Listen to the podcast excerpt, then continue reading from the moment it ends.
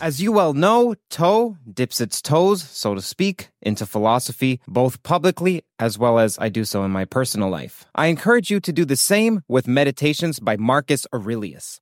Nearly 2,000 years after it was written, this guide to personal growth remains eminently relevant for anyone seeking to lead a meaningful life. Meditations isn't your average self help book. In fact, it was the emperor's personal journal, and this makes it useful not only as a form of propositional knowledge, but to aid perspectival knowledge, something that John Vervaeke talks about as exigent, though missing in our culture. We sit in this improbable, even preposterous position of having the opportunity to peer into one of the deepest, soul searching, thoughtful, private questions, internal struggles that the once leader of the world thought about in his moments alone like, man, I would love to interview him if Marcus were a guest on Toe. Maybe he would be a fan of the CTMU. Maybe he would be a Kastrup sympathizer. I'll leave that up to you. Dive into the philosophies of Marcus Aurelius today with the book that Ryan Holiday said is the greatest book ever written. Meditations is available from Penguin Random House at prh.com slash meditations.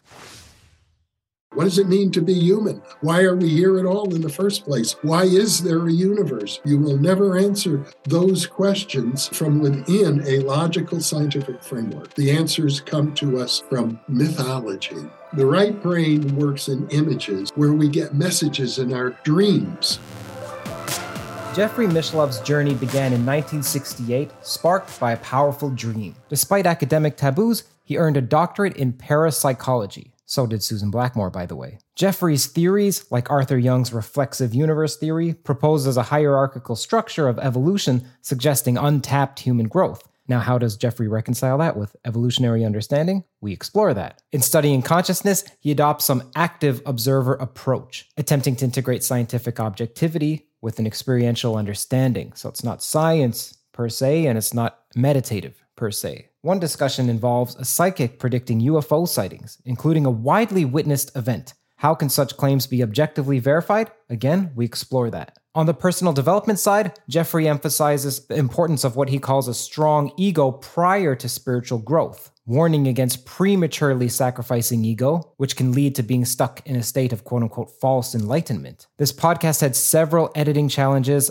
on both the audio and the video front, particularly with mine, as we just didn't have it. I don't know if you've seen the podcast of myself being interviewed by Ryan Graves on the Merged podcast, but what he did was he resurrected with AI the episode, at least with the audio side. We had to cobble something together in a similar manner, and it'd be a shame to not release it. What you're witnessing is akin to a classified episode that's finally being uploaded.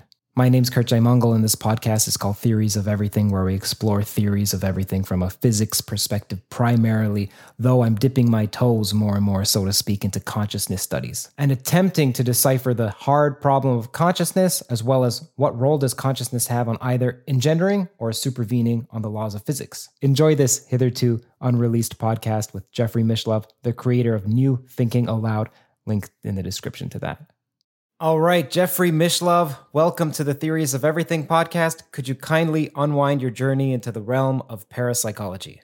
As I've been reflecting on it, I realized that probably my first introduction to this world of the paranormal and the esoteric began in 1968. Even a few years before, I, I had some powerful dreams that really changed my life. But the stage was set in 1968 when I was an undergraduate student uh, attending summer school at the University of Wisconsin at Milwaukee. And I remember I was sitting in the cafeteria one afternoon, and a man walked up to me, handed me a flyer, and I looked at the flyer. It said spiritual science a lecture on spiritual science. And at that moment, I felt like a current of electricity running up and down my spine. I'd never seen those two words juxtaposed like that spiritual science. And uh, it turned out the lecture was about uh, the Austrian mystic Rudolf Steiner and his the movement he had founded called anthroposophy. So I attended the lecture. I got to meet people in the anthroposophy community. And as a result of that, I went back for my senior year in Madison at the University of Wisconsin, and I elected to write a, a senior thesis on the psychology of religious mysticism. And really, I went into it as a skeptic. I thought there must be some psychopathologies associated with people who think that they're having mystical experiences uh, Freud had already described this as kind of a return to an infantile state of consciousness and people who thought they saw ghosts. So I'd, I'd write it up that way. But the more I researched it, the more I came to realize that mystics were some of the most important people in our culture. And in fact, I, I, got in touch with the work of Abraham Maslow, a psychologist who wrote the book Toward a Psychology of Being, in which he had interviewed some of the most important people in our culture in his era, people like Albert Einstein and Eleanor Roosevelt.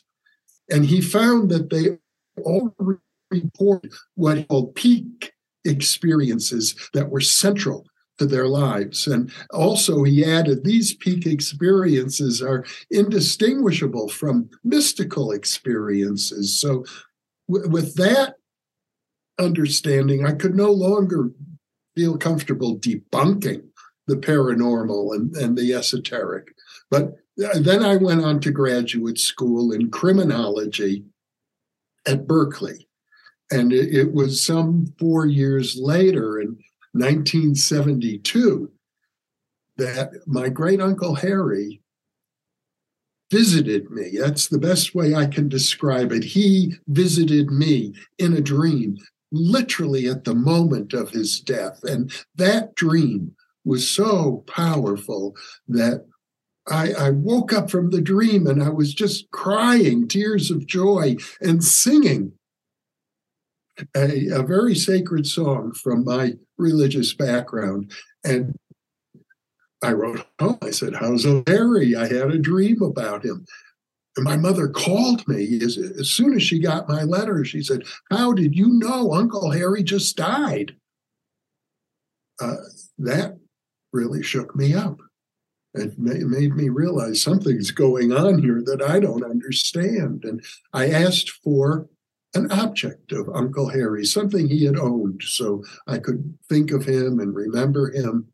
I was sent a, a little book, and, and I was told this was Uncle Harry's favorite book. It was a book written in Yiddish, a very obscure language that European Jews spoke. It's kind of a uh, written in the Hebrew script, but the language is more like German.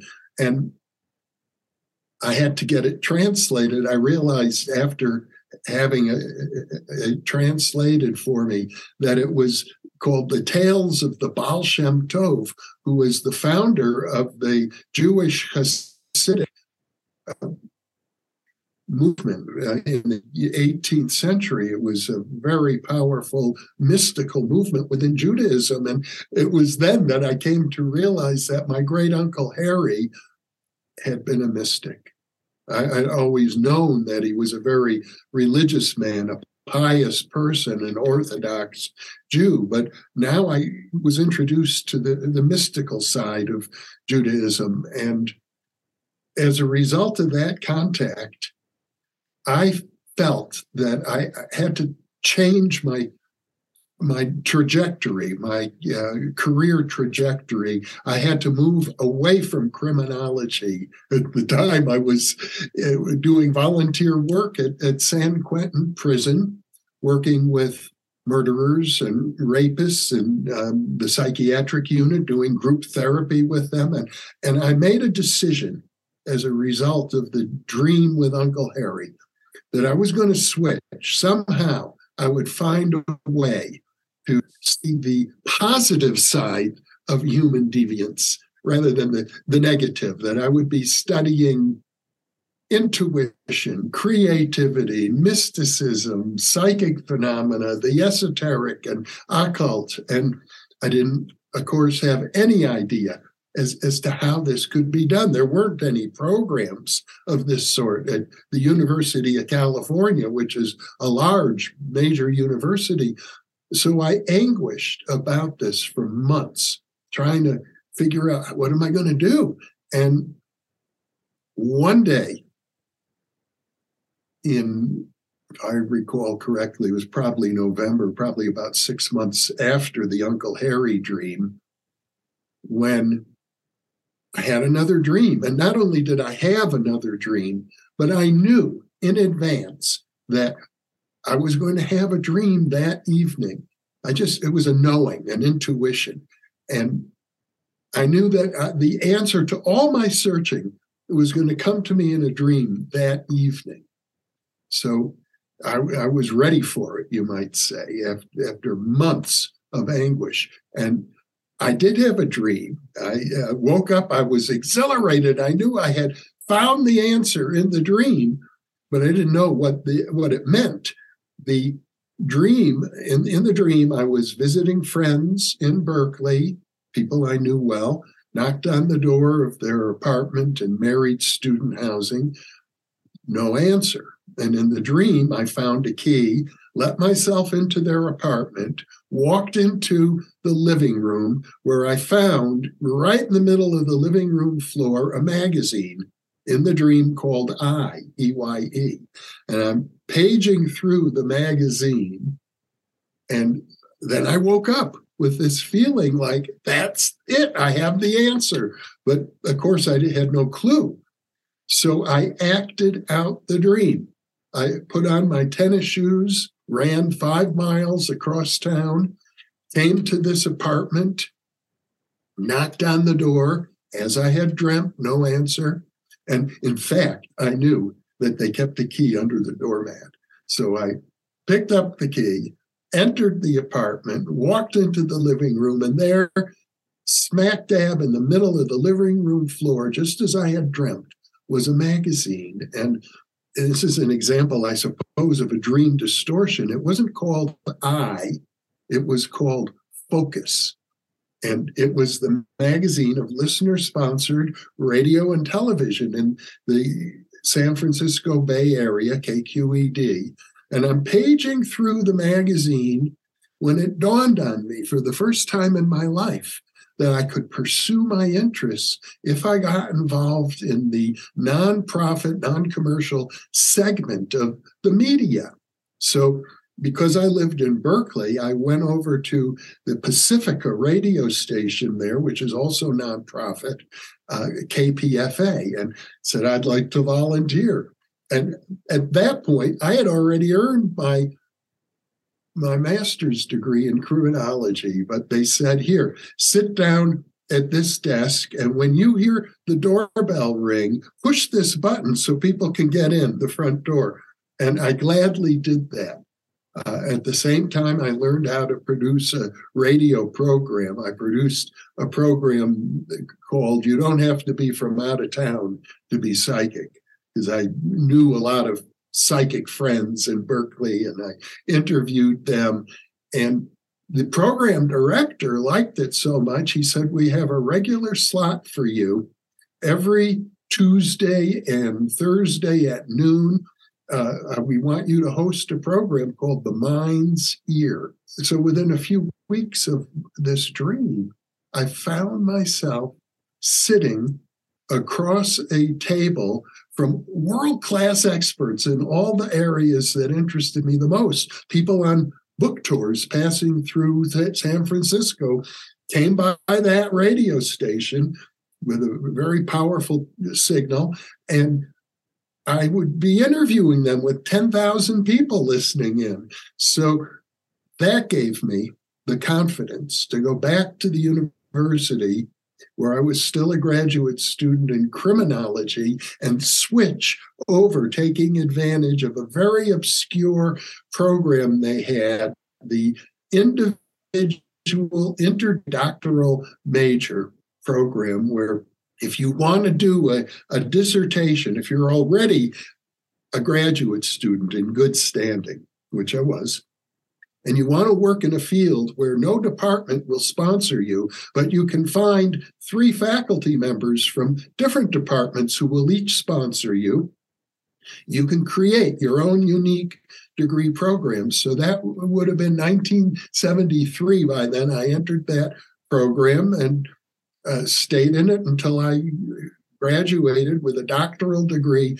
in parapsychology in 1980. And to this uh, day, 43 years later, I'm not aware of uh, any other example of an accredited university issuing a doctoral diploma that says parapsychology on it. May, maybe I'm mistaken, but I always have to point out there truly hundreds of people who have done dissertations, doctoral level dissertations on parapsychological topics. They just done it within departments that were willing to sponsor them. Typically, their degrees were in psychology or eh, philosophy or education, something like that.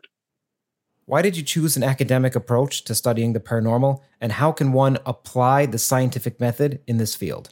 I could have um, pursued it as a hobby, which I suppose I had up until uh, that point, but I was very serious. I wanted to get to uh, what had actually happened when I had this powerful dream of my great uncle visiting me. It's the most powerful dream I've ever had in my life, and, and I'm 76 years old. So, uh, you know, if you have one dream like that in your lifetime, it, it can change you dramatically. And uh, it was so profound. I felt that it was worth devoting the rest of my life to studying it. And and I I, guess you would have to say I'm an intellectual person. I uh, I've always enjoyed knowledge, and uh, I've always felt very comfortable in a university environment, even though. Uh, universities in general have, have not welcomed studies in, in this field. I mean, that's why 43 years later, no other degrees in parapsychology have ever been awarded. There, there is a taboo against it within academia. And to be honest, I had to fight very hard. The closer I got to completing my doctoral program at Berkeley, the more obstacles uh, were thrown at me. And I had to, you know, overcome each and every obstacle and then even after I received my degree, the organized groups of people who call themselves skeptics but are really scoffers, in, in my view, tried to pressure the university to revoke the degree, uh, nearly succeeded. One dean put it to me very starkly. He said, Universities do not offer degrees in parapsychology, period.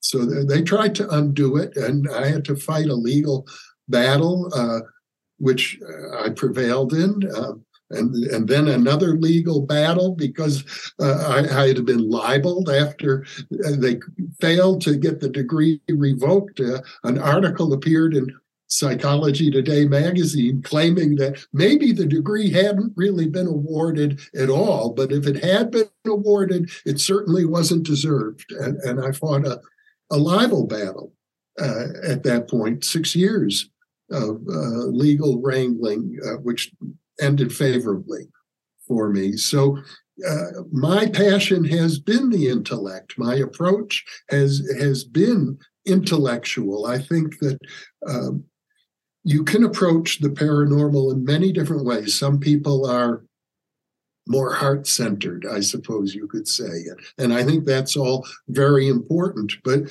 uh, for me, understanding what's going on intellectually has, has been at the heart of my quest. And uh, of course, being on uh, non commercial radio where I started, and now YouTube, where I have a channel, and uh, before that on national uh, television, public television. around the country, it's it's always been my desire to share what I've learned intellectually with the public at large. Whose insights have been particular in shaping your understanding of parapsychology? That's a very difficult question. To answer who is the most impactful guest be, because uh, when I do the interviews, it's very much about being in the here and now, being fully focused and present with with whomever I'm with. So each time I'm with somebody, they are the most important person. Uh, but if I look back, I, I would say that uh, starting in, in the, the, very early work that I did, there were people who became very important mentors for me, who were also guests on, on the early programs that that I did. One such person was Arthur M. Young, uh, who was a really crucial person in in my development. He's the founder of, of a, the what was then called the Institute for the Study of Consciousness. He was a cosmologist, the author of many books, The Reflexive Universe, The Geometry of Meaning, the Bell Notes. He was also, when I say the Bell Notes, that was about his work with Bell Aircraft because Arthur Young was the inventor of the Bell helicopter, the very first commercially licensed helicopter. And um, after he invented the helicopter, he uh, felt that he had earned the right to delve into philosophy. He, he felt that in, in his era, all of philosophy had failed to really anticipate and grapple with the rise of science and technology in the 20th century. And that if you really wanted to be a philosopher worth your salt, you first had to demonstrate that you could master a difficult technological problem. And so he set out in uh, when he graduated uh, from Princeton in 1926, as I recall, as someone immersed in the exploration of physics, consciousness, and math, I recognize the importance of supporting my body and my mind. This journey of discovery led me to a remarkable find Mosh Bars. Mosh is a venture by Maria Shriver and Patrick Schwarzenegger and is at the forefront of blending nutrition with a mission to foster brain health awareness. With six mouth-watering flavors, there's a taste for just about every palate, even a selection of plant-based options for those preferring vegan nutrition. Personally, I found the chocolate sea salt flavor to be a delightful addition to my day, post workout especially. In fact, I recorded myself biting into a bar for the first time. Mmm. How's the flavor? Mmm. It's great. That was real. If you want to find ways to give back to others and fuel your body and your brain at the same time, Mosh bars are a great choice for you. Head to moshlife.com slash toe to save 20% off plus free shipping on either the bestsellers trial pack or the new plant based trial pack. That's 20% off plus free shipping on either the best sellers or plant based trial pack at M-O-S-H-L-I-F-E dot com slash T-O-E. Thank you to Mosh for sponsoring this video. Razor blades are like diving boards. The longer the board, the more the wobble, the more the wobble, the more nicks, cuts, scrapes. A bad shave isn't a blade problem, it's an extension problem. Henson is a family owned aerospace parts manufacturer that's made parts for the International Space Station and the Mars rover. Now they're bringing that precision engineering to your shaving experience. By using aerospace grade CNC machines, Henson makes razors that extend less than the thickness of a human hair. The razor also has built in channels that evacuates hair and cream, which make clogging virtually impossible. Henson Shaving wants to produce the best razors, not the best razor business. So that means no plastics, no subscriptions, no proprietary blades, and no planned obsolescence. It's also extremely affordable. The Henson razor works with the standard dual edge blades that give you that old school shave with the benefits of this new school tech. It's time to say no to subscriptions and yes to a razor that'll last you a lifetime. Visit hensonshaving.com slash everything. If you use that code, you'll get two years worth of blades for free. Just make sure to add them to the cart. Plus 100 free blades when you head to H E N S O N S H A V I N G dot com slash everything and use the code everything. He set out to find a problem that he could solve. He went to the patent office in Washington, D.C., and he discovered there had been 200 attempts to build or to design an aircraft that could hover in midair. And he realized it hadn't been accomplished yet. He would work to try and accomplish it. So between 1926 and the uh, first Bell aircraft Model 47 in 1947. He worked for nearly 20 years uh, on the helicopter problem, only to prove that he would then be worthy to be a philosopher. And uh, at that point, he got into cosmology. He was deeply interested in psychic phenomenon and astrology. He had the means to travel the world and examine every interesting example uh, in his era of psychic functioning and created a journal, the Journal for the uh, Study of Consciousness, and uh, opened up this institute in Berkeley where he invited me and my good friend Saul Paul Sirag to move in and, and become his direct students. So uh, at the same time that I entered my parapsychology program, I had this remarkable gentleman as a, a mentor, a person of vast knowledge, and who, who had developed what you are promoting a theory of everything. Arthur Young's uh, reflexive universe is a theory that encompasses all of the sciences and mythology and our deep knowledge of esoteric functioning and paranormality and, and addresses what you could call first principles in philosophy, which are the most difficult of, of all to address. So he, he was a very wonderful man and a great influence on me. Another very important early influence uh, person who I interviewed was Jean Houston, the uh, psychologist who had founded a mystery school, something that was a, a modern version of uh, the ancient teachings of uh, the Eleusinian mysteries. And uh, again, this was an effort to educate people about the world's great spiritual traditions. And uh, Jean had an exquisite sense of humor. Her father was a professional humorist who uh, wrote for uh, people like Sid Caesar and uh, many many of the great uh, comics in the early years of, of television. So Jean had a fabulous ability to invoke um, a theatrical presence. She actually based a lot of her work on the uh, theatrical uh, techniques of, of Stanislavski, the the idea of uh, an actor embodying the character that that they become in the theater, and uh, that was her approach into into the paranormal, and it was incredibly profound and exhilarating at the same time. I, I give you one example.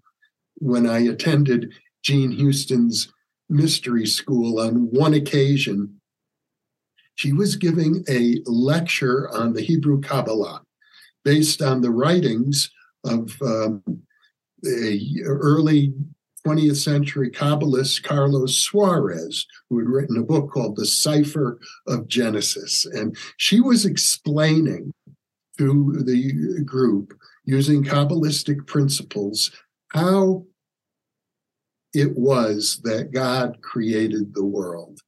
In Hebrew, the sentence is uh, Bereshit bara Adonai et hashamayim viet haaretz, which translated means in the beginning God created the heaven and the earth. And the Kabbalistic idea is if you go through the Hebrew words letter by letter and understand the meaning of each letter, because each letter is also a word and has a meaning, uh, that you will understand the very process by which the universe was created. And as she was lecturing, I felt like I got it. I understood at a deeper level this impulse of God to create a universe. And I thought it was the funniest thing in the world. Actually, it struck me as nothing could be more hilarious than God creating the universe. And I was literally rolling on the floor, laughing, and, and tears are coming down my eyes. And uh, Jean Houston noticed this and, and she came up to me and winked and, and said, Oh, you're having an epiphany, huh? She understood that. She had an enormous gift and still does. She's a great teacher, still alive, working today. An enormous gift to engender moments of spiritual awakening in the people with whom she works. She understood it, I think, as a psychological process, that there were psychological techniques available to all of us to awaken a deeper sense. She used to say, for example, that the human organism is incredibly exquisite. It's like a Stradivarius violin, but most people only learn to play it as if it were a plastic fiddle. But you could learn you could learn to work with your organism to achieve something more like a, a concert violin. And so uh, that had just an enormous impact on me as, as I began my work. Those, those are two of the most influential people in my life. What's the reflexive model of the universe? Arthur Young's model of the reflexive universe starts with the idea of spirit descending into matter. And it goes through four stages as it descends into matter. It, you could say it starts out at the level of the photon, which uh, in his view was pure spirit, pure light. And uh, God said, let there be light in the beginning, uh, so to speak. And then from the photon, we get particles, typically uh, po- positrons, uh, electrons, and protons. So you have positive and negative charge.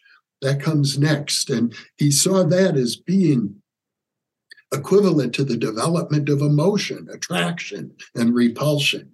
That emotions come. And then you get, after you have particles like that, you get atoms. Atoms for him represented form, form intellect. So emotion comes before intellect. And then intellect evolves with the very first atoms.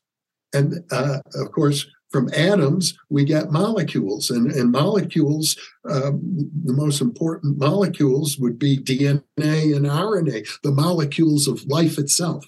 Now, that's a turning point because at that point, with the development of DNA, RNA molecules, consciousness is already embedded in matter. But then matter itself evolves. You, you get the uh, single celled organisms, you get plants, you get animals, you get the human kingdom. So uh, there's a, a turning point the descent of spirit into matter, and then the ascent of spirit from matter back to spirit. And, and it's the evolution then of the human being towards what you might think of as a spiritually evolved being.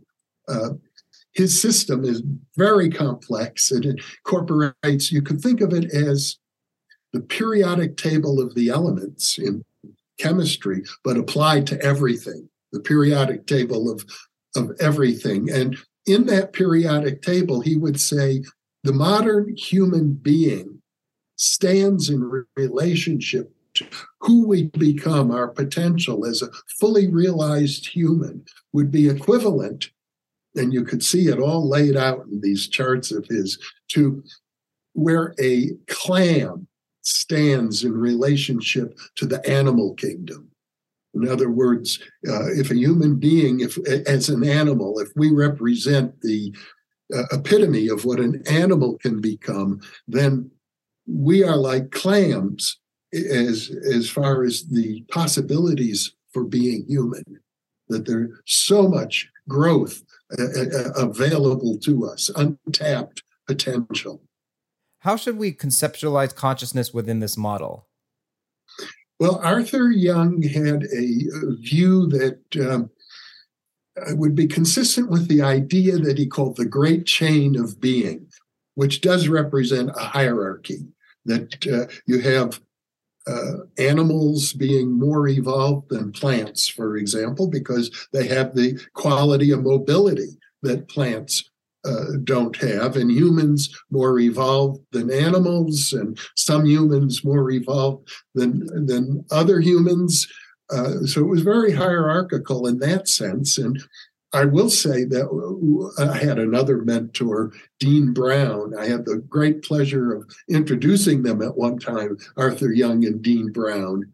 Dean was a physicist. He, he had worked with Einstein at the Institute for Advanced Studies at Princeton, and he also became a good friend and a mentor, a, a, a great student of the world's religious traditions. He published a book of his translations of the Upanishads, for example, and he differed with Arthur Young on this idea of hierarchy. He said that there's no reason to think animals are more evolved than plants. It could be the other way around. After all, the plants get the animals to do their work for them, such as distributing their seeds and, and so on. That uh, it might be that plants are a higher life form than, uh, than animals, uh, which gave me an appreciation for the fact that you, you can often see things for, for every supposed truth that you might come upon. There could be an equal and opposite truth looking looking in the other direction. It's a, a particularly valuable lesson, I think, in when it comes to the world of politics, where people get very, very locked into particular ways of of looking at the world. So. Uh, I've often found for myself, at least, it's very useful to have a flexible mind, a way of seeing things uh, from uh, both perspectives. I sometimes tell myself, uh, you want to be the lawn and the lawn mower at, at the same time. It's it's good to uh, understand both the ups and the downs of of life. What is archetypal synchronistic resonance? It was, I believe, in 2007 that I uh, published an article co authored with uh, Brendan Engen. It was published in the Journal of Humanistic Psychology and called Archetypal Synchronistic Resonance. Uh, the story begins many, many years before that. I guess I would take it back to my early years uh, in television, uh, in the original Thinking Allowed public television series I interviewed uh, Marty Rossman, a medical doctor in Mill Valley, California, who was a specialist in hypnosis. And he was going to introduce me to the idea of getting in touch with your inner healing advisor. So uh, I, we recorded this. The whole thing is on video where Marty Rossman is hypnotizing me. And he's saying, and now your inner healing advisor will appear. And in my mind, I saw a man approaching me wearing a toga. And I thought to myself, hmm, I'd like to improve my public speaking abilities. So I'd like this inner healing advisor to be Demosthenes, the great Greek orator who could help me with my speaking abilities. And as this in, individual approached me in my mind, and I'm expecting now to have a conversation with Demosthenes, he said to me, I'm not Demosthenes. I said, Well, who are you? He said, I'm Seneca. I didn't know much about Seneca. It's a name you hear, you know, some ancient person, a poet, a playwright, a philosopher. I knew very little about Seneca, but I asked him in this hypnotic experience, well, now that you're here and you're Seneca, you're my healing advisor, what would you like me to do? And he said, study my life, which was, that was um, odd. I, I woke up, I came out of the trance. It's all on video. I had this silly grin on my face because it felt so real. and I explained what had happened. And I began studying the life of this ancient Roman statesman, philosopher, playwright. And I realized after studying two things. First of all, he was one of the most interesting people I'd ever encountered in history. He literally ran the Roman Empire for five years. He was the tutor to Nero when Nero was still a, a youngster. And as Nero's tutor, tutor to the emperor, he ran the empire, and it was known as the Silver Age of Rome, one of one of the best periods in Roman history. But he also wrote plays and he wrote a great deal of philosophy. He was one of the leading Stoic philosophers. And at the end of his life, he got implicated as being part of a conspiracy to murder Nero. Now, he wasn't really part of the conspiracy, but apparently the conspirators wanted to install him as the emperor once they did away with Nero because he had such a reputation. And Nero learned about all of this, eh, quashed the conspiracy, and sent a centurion to order Seneca to take his life. Seneca is at a dinner party at the time, and the centurion comes in with orders from the emperor you, you have to take your life. And Seneca looks at him, he says, well, Can I at least make out my last will and testament? The centurion says, No, no time for that. You have to take your own life and do it now. So Seneca turned to his guests at the dinner party and he said, I bequeath to you my life. Study my life. Those were his last words. And, and I had such a shock of realization when it occurred to me that his very last words were the ones that I heard him speak in this hypnotic experience. So he, he became a very important influence in my life. Well, years later, Brendan Engen, who I didn't know, the co who became the co-author with me of this paper, said he had had a psychic reading from a channeler named Kevin Ryerson uh, Kevin happened to have been my friend and knew all about the Seneca story. And he said, Kevin told him that I had been Seneca in a past lifetime and that he, he had been uh, Seneca's uh, writing partner, I think, uh, named Lucretius. Seneca wrote many letters to Lucretius that were letters of advice and have been published and uh, so on. And he he said to me, "Well, maybe we knew each other in a past life." And I wrote back and said, "No, I don't think so. I don't believe I was Seneca. Seneca is a hero to me, uh, but I did think that."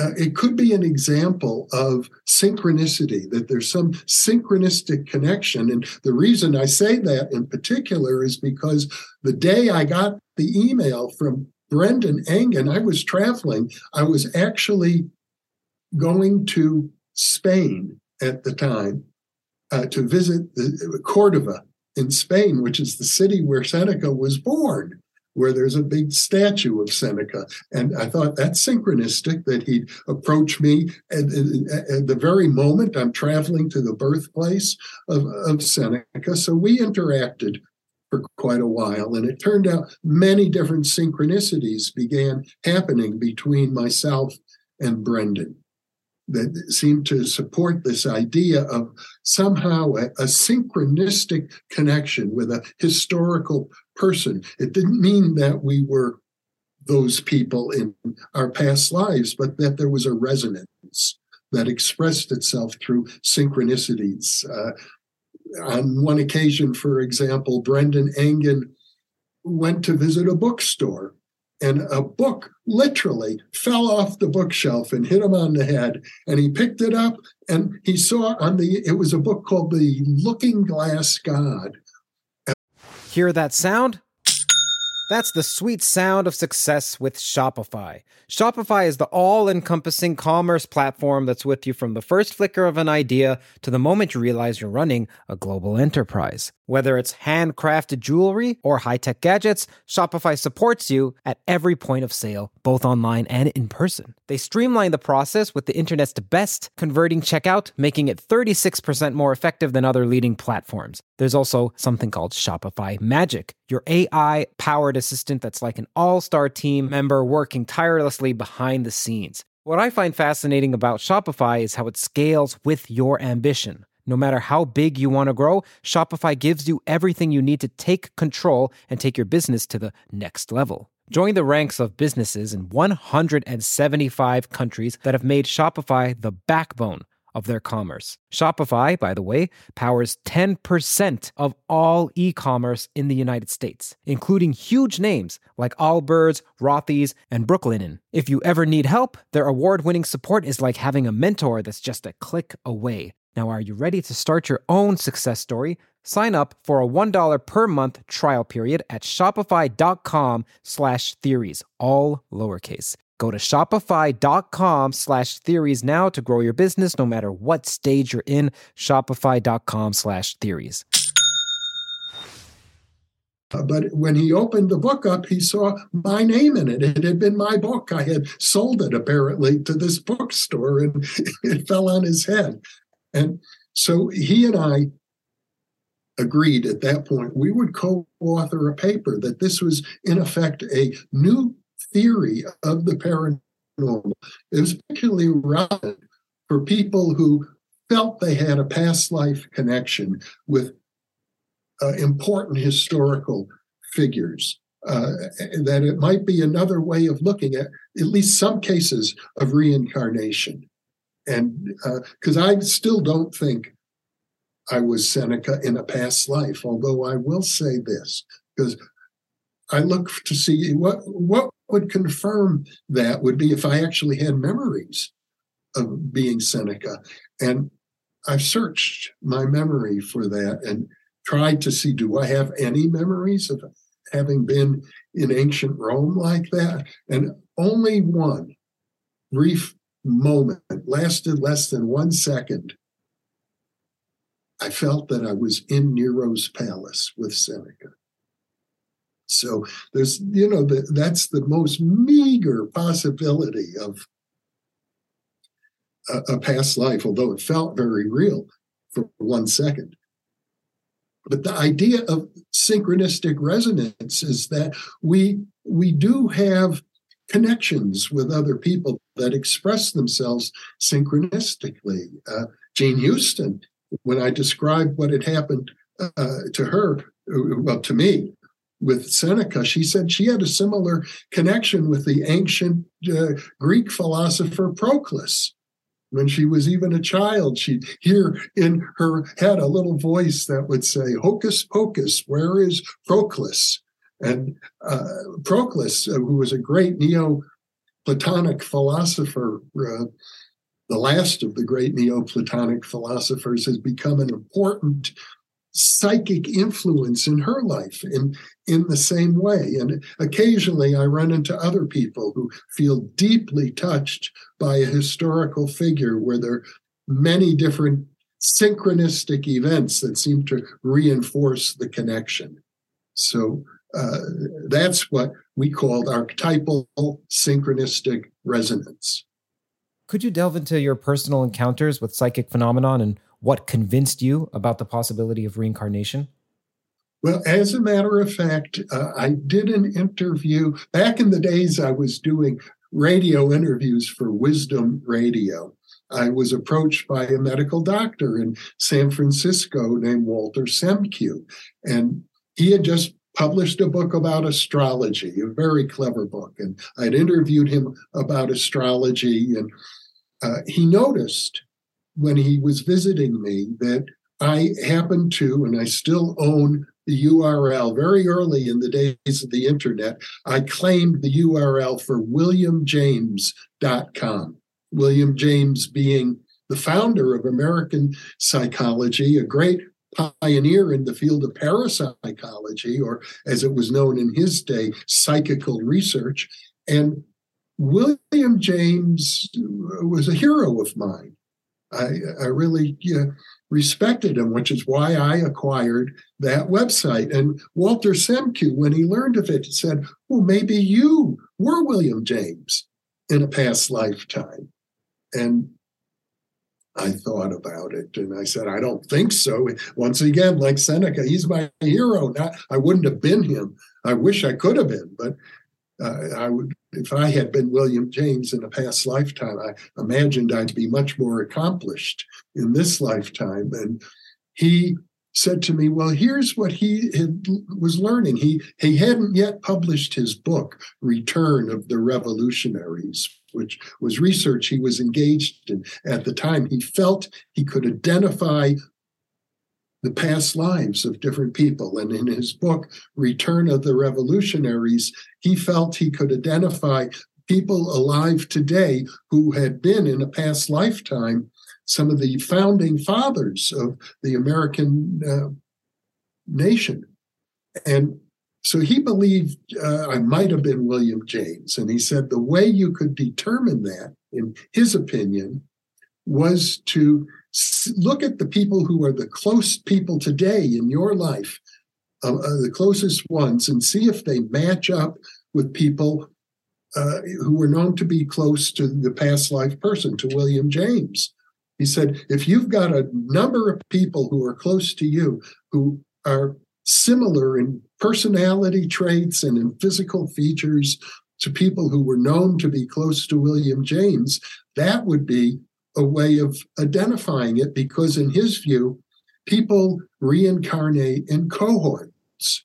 That if you're part of a, a, a, group of people who were very important and influential, that that cohort would reincarnate together lifetime after lifetime. That's what he was observing, he thought, it, with the founders of the American Republic. And I did that. I picked a list of about 10 people I knew very well. And I did feel that you could kind of match them up with know this is very imprecise this is not scientific it's it's more artistic and intuitive but i i came up with 10 people uh, who seemed to match up people who were my mentors and my family members and good friends who seemed to be that you could equate each one of them with somebody who was known to have been close to William James. So I, I wouldn't regard that as conclusive uh, by any means, but it was. I found it to be interesting. I, I I'm not accepted that I was William James in a past lifetime. Once again, because I don't have any of those memories. And I did submit to past life regression. Uh, one of the people I had interviewed, uh, Charles Tremont, a medical doctor, was doing hypnotic past life regressions. And he tried to take me back over and over to a past life as William James. And a few little bits of potentially interesting information that I've never been able to verify came out, such as the idea that uh, he was called Billiam uh, as a child uh, I, instead of William, Billiam.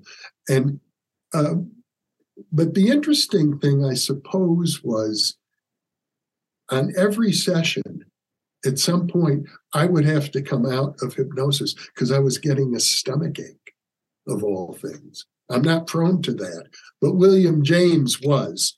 And of course, I knew that about William James. I'd read his history. So uh, in spite of all of these clues, I never accepted, and I still don't accept that I was William James in a past life. But I did I'll give Walter permission in his book, Return of the Revolutionaries, to write up his hypothesis that I was, as long as he pointed out that I personally don't accept it, which which he did.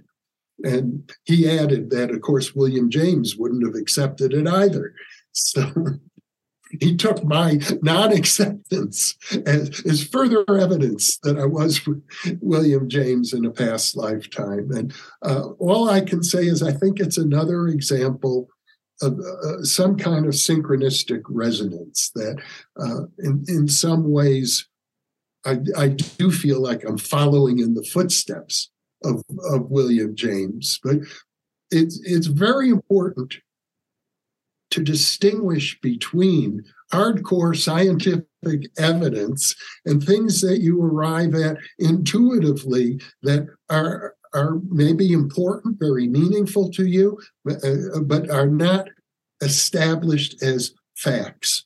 And, and one way to look at it uh, scientifically would be let's take the case of Madame Curie and her husband, Pierre and Marie Curie. They were great scientists, Nobel laureates who discovered radium and, and really initiated a whole line of research into radioactivity, which is you know crucial to our modern uh, understanding of science. And at the same time, both of the Curies were engaged in psychical research. They attended seances. They were involved in uh, mediumship. Uh, they studied the uh, great medium of the early 20th century, Eusapia Palladino. And Pierre Curie, for his part, was convinced. He said, I saw the table levitate and slowly float around the room during one of these seances. That was very meaningful to him. But Marie Curie put it this way she said, until we can reproduce it in the laboratory, it is not science. So, it, as interesting as it was, even though you, you had a very crucial observation, uh, we can't yet call it science. So, a lot of my work is in this gray area. It's not yet science, but uh, it is very interesting and very meaningful. In your series, In Presence, which I'll link in the description, you mentioned fragmented reincarnation. So, what is that? Please expand. Oh, okay. Yes. So, let's ask ourselves the question what happens when we die? Uh, the Egyptian view is very interesting. For thousands of years, the Egyptian culture was very stable. And the central focus of that culture was the afterlife. One of the great documents that has come out of that culture is the Egyptian Book of the Dead, which goes into very great lengths to describe the journey of the soul after death. Uh, and of course, the enormous uh, economic activity in ancient Egypt had to do with embalming and building pyramids and and and so on. The Greeks thought the Egyptians were far too focused on the afterlife and, and death. Um, but one of their ideas of the Egyptians is that the soul is not a single entity. The Egyptians had 10 different words for different aspects of the soul. And, the idea is that they might have different destinies. It's possible, at least, to consider that when you die, some part of you might be reincarnated uh, as one person, and another part of you might break away and be reincarnated uh, as part of a different person. Uh, you can look at biological organisms in, in which this sort of thing happens. Colonies of cells, for example, that divide up. A cell can divide up into many other cells. And reincarnation might work that way. I, I can't say it's conclusive, but it's certainly worth speculating on. We have very good scientific evidence at this point. I regard it as scientific, even though you can't yet reproduce it in the laboratory, but clear empirical observations. Let me put it that way. We're not at the point of reproducing reincarnation in the laboratory, but we have many good qualified observations that uh, young children, for example, report memories of past lives. So it is good reason to think that some people, at least, reincarnate. In the uh, University of Virginia uh, Department of Perceptual Studies, they have a database of some 2,700 individuals uh, who were young children, and almost as soon as they can begin to talk, they describe their past lives. So we might say we've got evidence that uh, of, of the 27, I think it's 1,700 were what are regarded as solved cases, uh, which means that the information provided by these young children was sufficient for researchers or family members to actually locate and identify the person who the child is talking about that they say they were in a past lifetime.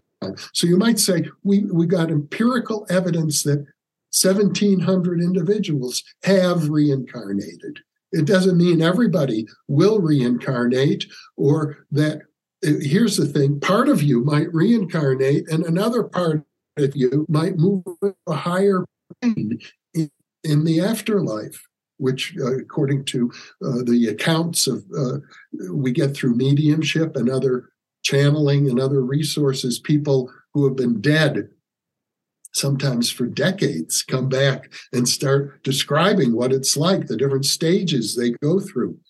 So to my way of thinking, it's entirely possible that uh, an individual, a great soul like a William James, might be divided up and might express itself in multiple people. And, and in fact, there are accounts after William James died, there are numerous accounts coming from mediums and channelers of people who feel they're in touch with William James. So uh, if you take them all seriously, and I'm not sure that we should, is I haven't studied them in detail to get a sense of their authenticity, uh, I think it's a possibility that uh, that it works that way. Other people would disagree with me. They would say that the idea of the self a unitary self that goes from past life to past life. That's the way it works. And all I can say is at this point, we don't have enough data to, to know what, what it's like. I expect when I look at the uh, many, many different accounts of the afterlife, I, I expect that there are more possibilities than we can even imagine. From your cases, have you identified any uniform processes that occur after death? Yeah, there, there are many uh, patterns that can be observed from uh, the accounts that we have. I mean, 1,700 solved cases is actually a fairly large number. I can tell you, for example, that uh, most of those cases uh, involve males. And most of those cases involve uh, a violent death of the previous person, which I think is, is more likely to occur if you were a male in a previous life. You're more likely to have had a, a violent death than if you were a female. And uh, also, it does seem as if the sex is the same in 90% of the past lives, and about 10% people uh, apparently change sex, which has led some researchers, researchers to speculate that cases of uh, homosexuality, cases of uh, uh trans, like what we call today trans people who feel that they they are born in in the in a body which doesn't represent how they feel uh, in terms of their gender uh, that those cases may be people who recently transitioned from one gender to another.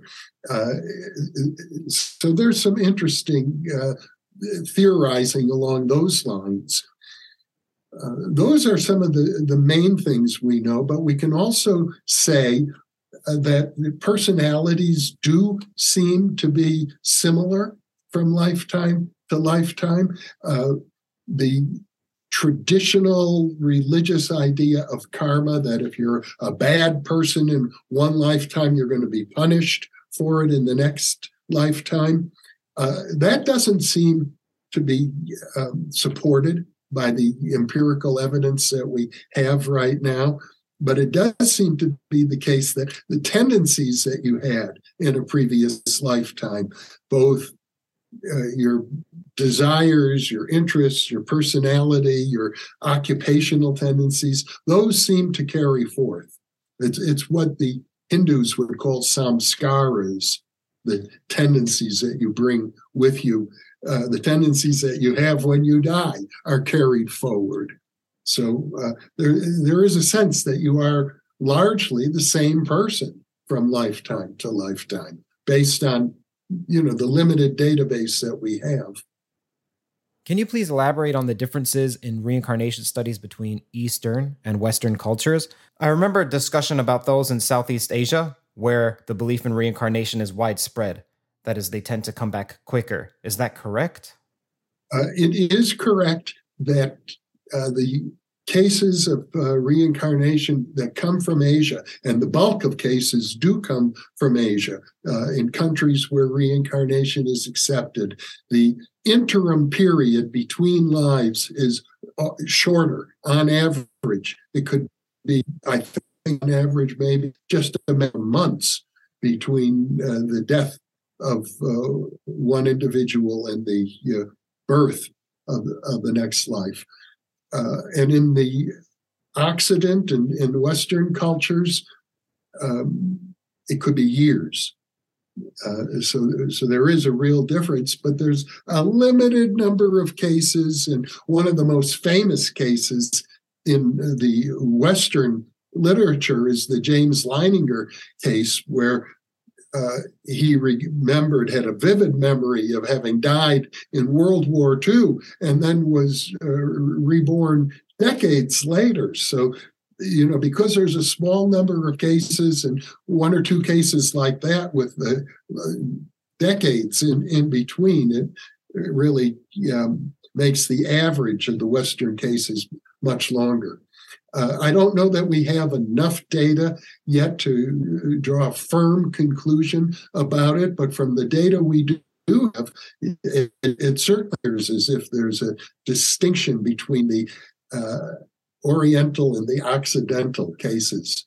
How does your belief about what may happen after death relate to what actually happens? I know you surmise that we can affect what occurs after death via our beliefs. How do we know if any of this is true? Hear that sound?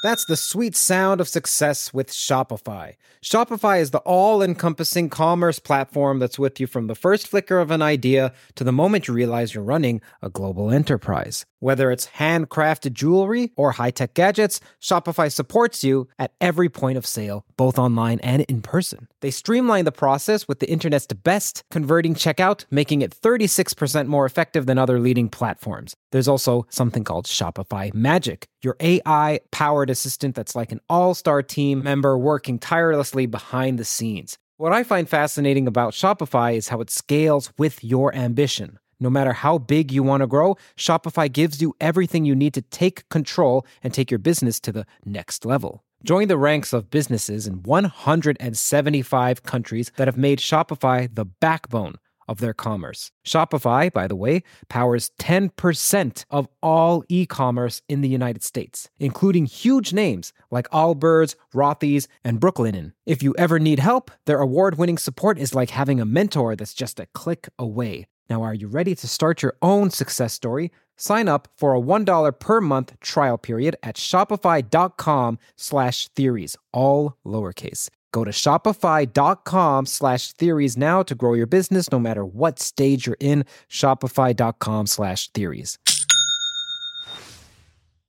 Yes, uh, Professor Jeffrey Kripal, a wonderful philosopher and uh, chair of the religious studies department at Rice University has made this point exactly that the afterlife is dependent upon how we think about it and how our cultures seem to think about it. Uh, the way I view it is that there's a very thin boundary between our physical existence and the afterlife. You might say uh, the way um, I did some very interesting interviews with Stephanie Stevens, a Jungian psychologist who explained from the Jungian point of view, the afterlife is part of the collective unconscious that we experience that uh, we, are so close to it. For example my dream of uncle harry uh, many many people report visitations from uh, deceased friends and relatives in their dreams the boundary is that thin. And, and she notes Jung himself, when he describes a dream, he'll often say, this deceased person visited me in a dream very specifically rather than saying i had a dream about such and such a person it, it wasn't just a dream image. Jung seemed to be very clear that he could distinguish between visitations from the deceased versus a dream of the deceased. So there, that seems to be the boundary between uh, everyday consciousness and the afterlife. It's a very, very thin boundary. And Carl Jung, in particular, developed the technique of active imagination as a way to explore the boundary at some point as you're imagining what it might be like, you move from the realm of imagination into what the philosopher Henri Corbin called the realm of the imaginal. The imaginal realm is very subtle. It's not physical, but it is very real. It would be like when Seneca appeared to me in my hypnotic experience and said, Study my life. Uh, there was, uh, I only learned from studying his life that there was something very real. Those were his last words. So, uh, Henri Corbin, for example, uh, became a Sufi. Uh, part of Islamic mysticism. And he was very interested in studying the Sufi philosophy of illumination as developed by the 12th century mystic Suhrawardi. And he felt that he had entered into an imaginal in which Suhrawardi came to him, taught him directly uh, the, the, teachings of uh, illumination. So that would be an example where um, imagination leads to something that is more real than uh, mere fantasy. Have you formed an idea of what you call a universal cosmological structure? What might that look like? You know, it's very subtle. It's shifting. It, it doesn't stay the same from moment to moment. But I think it's fair to say if I were to try and map it out schematically, we have the physical world. We know or, or we believe actually that the physical world is real. I think most people would uh, uh, agree to that, that what we experience through our senses is real, at least most of the time. It's physical. It, like you can knock on wood and, and have a sense of its hardness and physicality.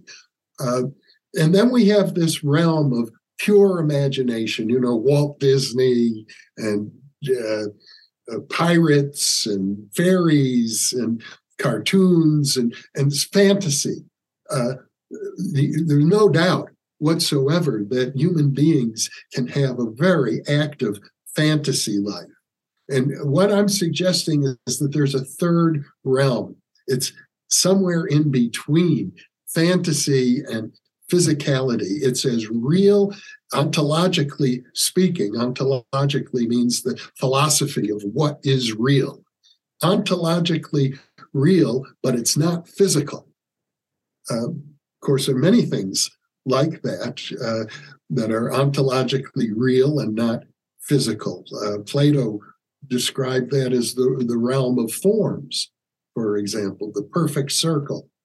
It will never be physical, but uh, it's a real mathematical construct. Mathematicians, by and large, are Platonists in, in this sense. So, but you can build on that. You can say, in addition to physical forms in the Platonic realm, there are archetypes, uh, there are entities, there may be ancestors, there, there may be uh, spirits, that are also very real, autonomous, non physical entities that uh, exist. This is what basically the religion of spiritualism is based on the, the idea that the spirits of the dead, or maybe even archetypal entities or deities, are very real. They're not just products of our imagination. And of course, this will always be very controversial because, as Marie Curie said, until you can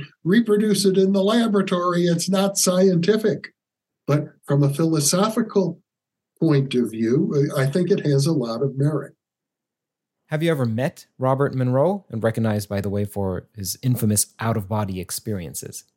Uh, I did have the opportunity to interview Robert Monroe back in my days at KPFA Radio. He's one of the first people, as a matter of fact, who uh, came across and, and, visited me in the studio there. And uh, you got to say he, his work and out of body experiences uh, has to some extent been replicated in the laboratory. Bob Monroe worked with Charlie Tart, uh, who was one of my dissertation advisors at Berkeley. And uh, they set up experiments in which uh, Monroe would be asked to leave his body, and in a room where there was a shelf near the ceiling, that had been placed. So uh, an object that was on the shelf couldn't be viewed from where Monroe was lying down on a bed. Uh, but if he could leave his body, float up to the ceiling, and look above the shelf, he could see what was on the shelf, and he was asked to report on it. And uh, he was able to successfully report on it. Other more sophisticated studies on out of body experiences were conducted by uh, Karlis Osis at the American Society for Psychical Research back in the 1970s. He worked with a, uh, an out of body experiencer named Alex Tanous, and they developed a, a device which was very interesting. It, it projected images optically, but in order to know what those images were, you had to be positioned uh, in a certain location near the device. Otherwise, you couldn't see it. And once again, Alex Tanous was able to describe the target. Now, does that mean they actually left their body? That they traveled in what you, esoteric people would call the astral body or the etheric body to a location in, excuse me, to a location in physical space or were they simply using remote viewing or clairvoyance? That's kind of the conundrum because we have very good laboratory evidence that clairvoyance exists, remote viewing exists. A person sitting calmly in a chair can access information anywhere in time and space, and they don't need to leave their body to do it.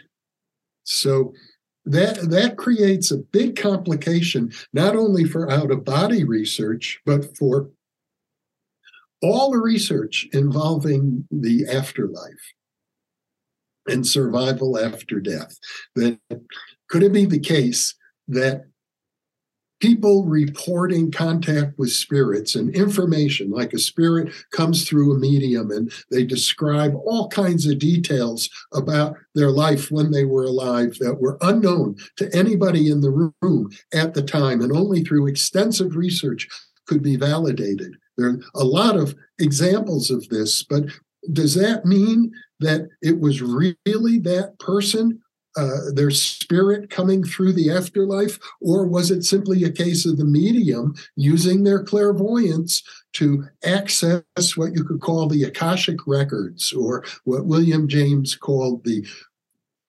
cosmic reservoir of all knowledge, and come up with that information? Many people in parapsychology today argue that that's the way it works that we know living people have psychic abilities and because of that it's very hard to prove scientifically that uh, such a thing as uh, post-mortem consciousness is real. Now in my case i don't have any question about it.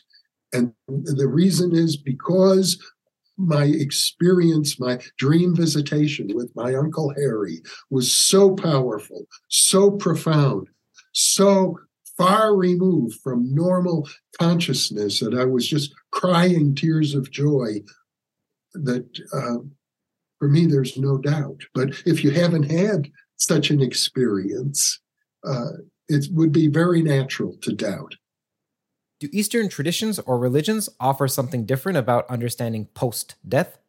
One of the reasons that I produce so many videos on the New Thinking Allowed channel, almost a new video every day, is that I feel we are the inheritors of the esoteric cultures uh, that were developed all over the world. It's no longer the case that just because, for example, I was born into a Jewish family, that I would only be pursuing uh, the Jewish traditions of mysticism and the afterlife and so on. We are the inheritors of all traditions, whether it's Zoroastrian or Hindu or shamanic or Christian or Jewish or Islamic. I, I believe that uh, we are all global citizens. And my goal is to share with the audience that I have on, on the New Thinking Allowed channel, uh, all of these cultures, because I, I feel that if you want to have a complete vocabulary of the various nuances and windows into this extraordinarily vast world of the human psyche, you, you need to understand them all. And, and of course, that's a never ending process. But uh, I've gained enormously from practicing yoga, from studying meditation, from being aware of the teachings of Zoroaster or understanding the like use plant medicines, uh, understanding, of course, many different modern scientific approaches, biofeedback, uh, or uh, as Robert Monroe developed, the, the Hemi-Sync uh, notion of the binaural beat effect and how that affects consciousness. Uh, it's incumbent upon anyone who is a serious, I would call them psychonaut, an explorer of the inner depths, to have a, a, certain level of familiarity with uh, the great world traditions involving consciousness. Are the implications of parapsychological tests like the afterlife or higher conscious abilities irreconcilable with the scientific worldview? And if not, can you even claim to scientifically study them then? How do you bridge these? Well, imagine you're going to uh, see a movie. When you, when you enter into the theater, you buy your ticket and you walk into the theater, you sit down, you know that you're about to watch a work of fiction. But what you do at that point is uh, what scholars call a willing suspension of disbelief. While you're in the movie, you let go of that awareness that this is a work of fiction. You accept it as real. You enter into the story. And uh, people well, when I was a student of criminology, which is a branch of sociology, uh, there is a, a form of research there called participant observer research.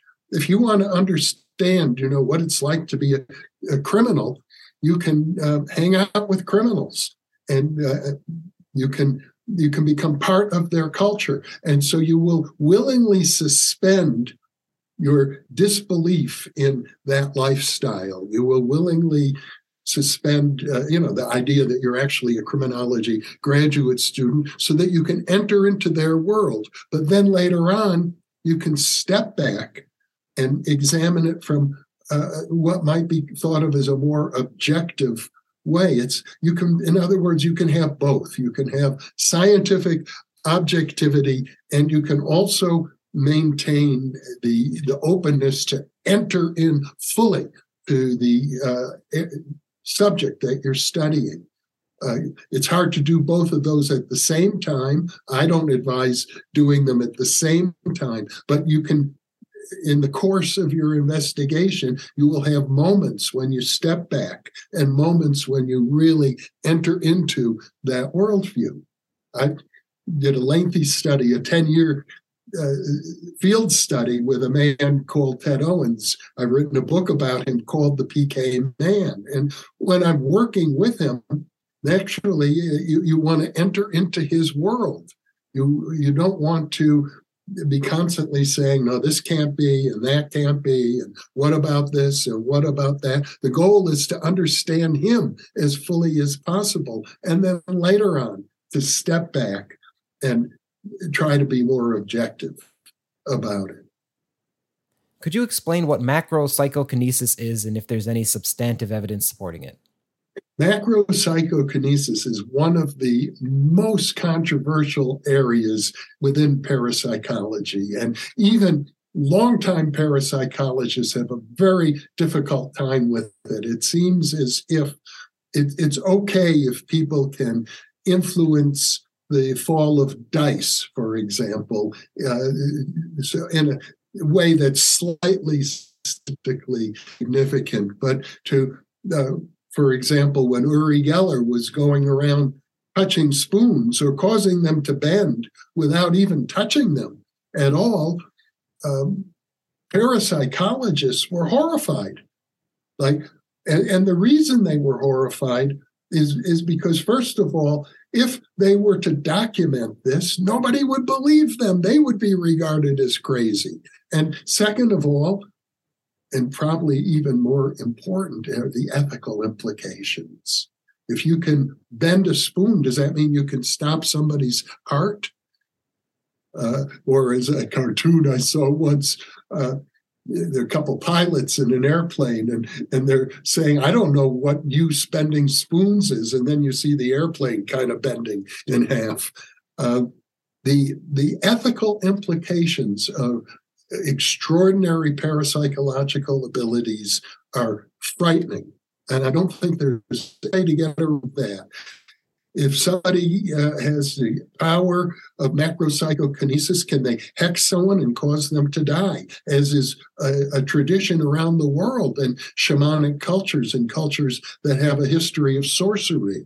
And uh, there was an anthropologist named Ronald Rose, for example, who um, wrote a study of uh, a technique known as the pointing of the bones, which was a uh, method used in certain cultures in the Caribbean to hex someone to the point where they die. And at that time, anthropologists had uh, developed a theory that the reason people die after they've been hexed is because, first of all, they know they've been hexed. And that triggers a stress response on their part, and they die from the stress of knowing that they've been hexed.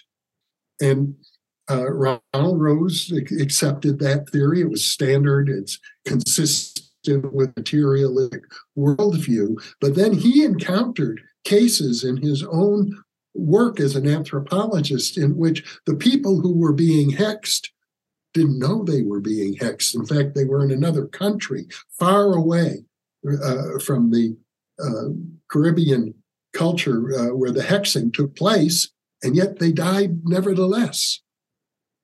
Uh, so, one way to think of that is it could be telepathic. There's a theory about healing that is that it's just a telepathic suggestion. I give you the telepathic suggestion that you will be healed, and then you use that to activate your own innate healing abilities. Similarly, with hexing, you get a telepathic message that you're being hexed, and that triggers the stress response that causes you to die. Um, so there's a fine line between macro psychokinesis, you could say, and telepathy it's hard to know where uh, to exactly draw the lines. Now, in the case of Ted Owens, he specialized in uh, large scale phenomena. He performed many demonstrations during his lifetime of, of involving things like heat waves in the middle of winter, cold waves in the middle of summer, moving hurricanes around, tornadoes, volcanoes, earthquakes, large scale power blackouts. Uh, it's very difficult to research these things because they're often described in kind of vague terms. If I say a heat wave in the middle of winter, that could mean many different things. Uh, nevertheless, over and over and over again, I have in my files over, I think, well over 150 examples of such demonstrations. And it seems over and over and over again, roughly two thirds of the time, depending on how you want to count, because there's a lot of gray areas in there, things seem to work out as he said they would, sometimes very precisely. On one occasion, he called me up on Christmas Eve, 1985. I'll never forget this because he has this big booming voice and he called me on the phone and said, uh, Jeffrey, this is the most important phone call you will ever receive. And he said, It's up to you now. You have to inform the United States government not to launch the next space shuttle, because if they do, my UFOs, he felt that he was in contact with aliens in a UFO. He said, Those UFOs are going to knock it right out of the sky. Now, I, of course, had no influence with the US government. I have never had a relationship with the US government other than uh, being designated as a conscientious objector on, on one occasion. And I suppose getting Social Security. But uh, I had no voice there. And I didn't think, even if I had a voice, anyone would care what I had to say. So I ignored him. And then when the Challenger space shuttle exploded about a month later, I, I was shaken to my bones. And the question is was that an example of macro psychokinesis? I can't say. I mean, he, claimed he was in telepathic contact with aliens and they did it. Uh, so maybe it was precognition. And uh, of course, the official reports talk about the that it could be explained completely by negligence on the part of uh, the NASA authorities who let that space shuttle uh, launch in the first place. We'll never know. Uh, but the reason I bring up this example is because it was very precise. It was, there's no question, he was referring to the Challenger. And he was very clear that if that shuttle were launched, it would be knocked out of the sky.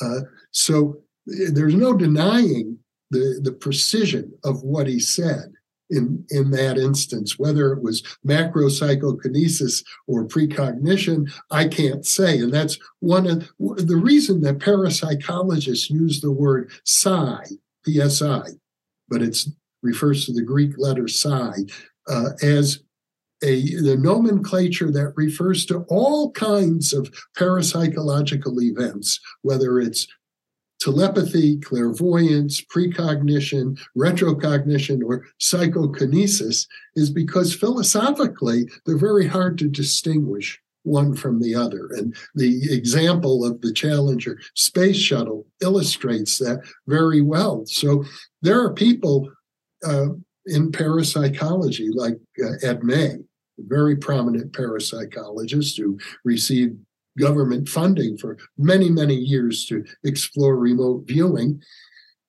He maintains that it can all boil down to precognition, that there never has to be an example of psychokinesis. And there are others uh, like S- Stephen Braude, the former editor of the Journal of Scientific Exploration, who are more inclined to think that psychokinesis and macro psychokinesis is very real. In his instance, as a young man, he witnessed table levitations, tables in his presence rising up. He couldn't even pull them down. They seemed to be rising up of their own accord. And he could think of how do you explain that in terms of precognition?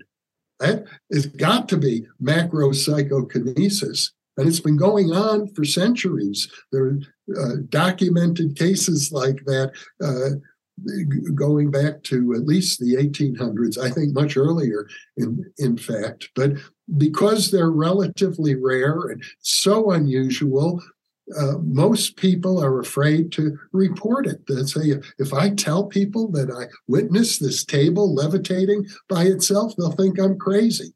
Uh, so, one of the major reasons that people are afraid of even talking about their psychic experiences is exactly that, that people will think I'm crazy. And macro psychokinesis is right at the top of the list of taboo topics for that reason. Did Ted Owens give you any indication as to when at least he claimed his ability started? Ted Owens came from a family in, in which psychic functioning was taken for granted. His grandmother was, uh, and his grandfather was a dowser. The grandmother was something of a medium. It often is the case that this sort of thing runs in families. So he had native talent. I don't think there's any question of that. But at the same time, he felt that he had been visited by aliens. He felt that they had actually encountered him uh, on, on, a strange occasion when he was driving in the middle of the desert, as I recall, in Texas, and uh, found himself uh, surrounded by tarantula spiders, and then there was missing time, and he, he felt that they'd actually operated on his brain in, in a way to enhance his psychic abilities. He also felt that they had been working with him since childhood so that he had in his early life many different occupations very strange things. He was a bullwhip artist in a circus sideshow. He had a knife throwing act. He was a high speed typist. He worked as a, an idea man for a railroad. Uh, he was a jazz drummer at, at, one time, and he felt that they guided him into all, all of these professions so that his mind was sufficiently flexible that he could work with their system of telepathic communication, which was involved symbols, and he could send symbols and receive symbols from them, and he would understand what they meant, and he knew how to craft symbols to send to them so that they would do things that he asked them to do. That's the way he viewed it. Uh, it's very interesting because uh, on the occasion that I first met Ted Owens, which was a conference in London sponsored by the Parascience Foundation at the University of London in 1976. There was another speaker at the conference, another person who was known for macro psychokinesis. Her name was Suzanne Padfield. She was the wife of a well known physicist named Ted Bastin, and she had worked for over a decade in a what was known at the time as the Laboratory of Paraphysics. They had set up experiments with uh, light beams to see if she could bend a beam of light with her mind. Now, that would be another example of macro psychokinesis at a subtle level. And they claimed that they had many examples of her bending a beam of light. And at the same meeting where Ted Owens introduced himself to me, she stood up and she said, You know, I used to think that it was spirits I was working with who performed these activities like poltergeists. But gradually, I came to realize that I was using the idea of spirits as psychic support figures because if they were doing it, then I didn't have to take any responsibility. So that freed me up from feeling um, guilty or feeling self important or uh, anything. I could simply say, well, they did it. I had nothing to do with it. Uh, she said, but I realized over time that actually it was my psychokinesis and I could do it. I didn't need to credit invisible spirits. I could take responsibility for it myself. And she felt this was the case with other psychics as, well, who would, like Ted Owens, who credited it's all the space intelligences. Although the way he put it was that I have some ability, but they do the big, the heavy lifting. It comes from them. Uh, it changed over time. I was never sure when I worked with him uh, what to make of it, except for the fact that he claimed he could produce UFO sightings and did so on many occasions. So, including uh, one instance in which, again, this could be precognition. He called me up one day. We were doing a project to see if he could produce UFOs. And he said, There's one coming. He said, I can feel it.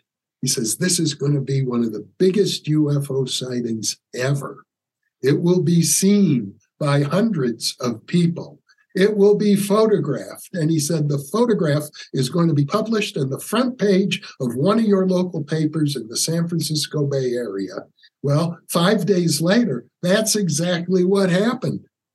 The uh, sighting took place on a college campus. It was being, uh, there was an event being sponsored by the art department of Sonoma State College uh, as it was called at that time. It's now Sonoma State University. And the art department had an artist who uh, named Stephen Pileski, who flew an airplane, a little airplane with smoke trailing out the back, and he made designs in the sky, and that was his art form. And so the art department is out there, hundreds of students with their cameras. Stephen Pileski is in the air making designs when right in his airspace a UFO appears and he sees it and reports on it. And people on the ground see it and photograph it. And what do you know? The photograph was published on the front page of the Berkeley Gazette. So and not only that it was videotaped and the videotape was broadcast on the channel 9 KQED evening news of all things. So I'd have to say that's very unusual that uh, something like that would happen. It, uh, I don't know of any other instance offhand in which a major city newspaper published a UFO picture on the front page, but it happened five days after Ted Owens told me it's about to happen. Am I accurate in inferring that you recently undertook a test to assess if you're still receiving post death communications from Ted? Yes, in on December 12th, to be precise, last year, 2022, I got a message from one of the viewers of the New Thinking Allowed channel in Germany. And he told me while he was meditating, a figure appeared.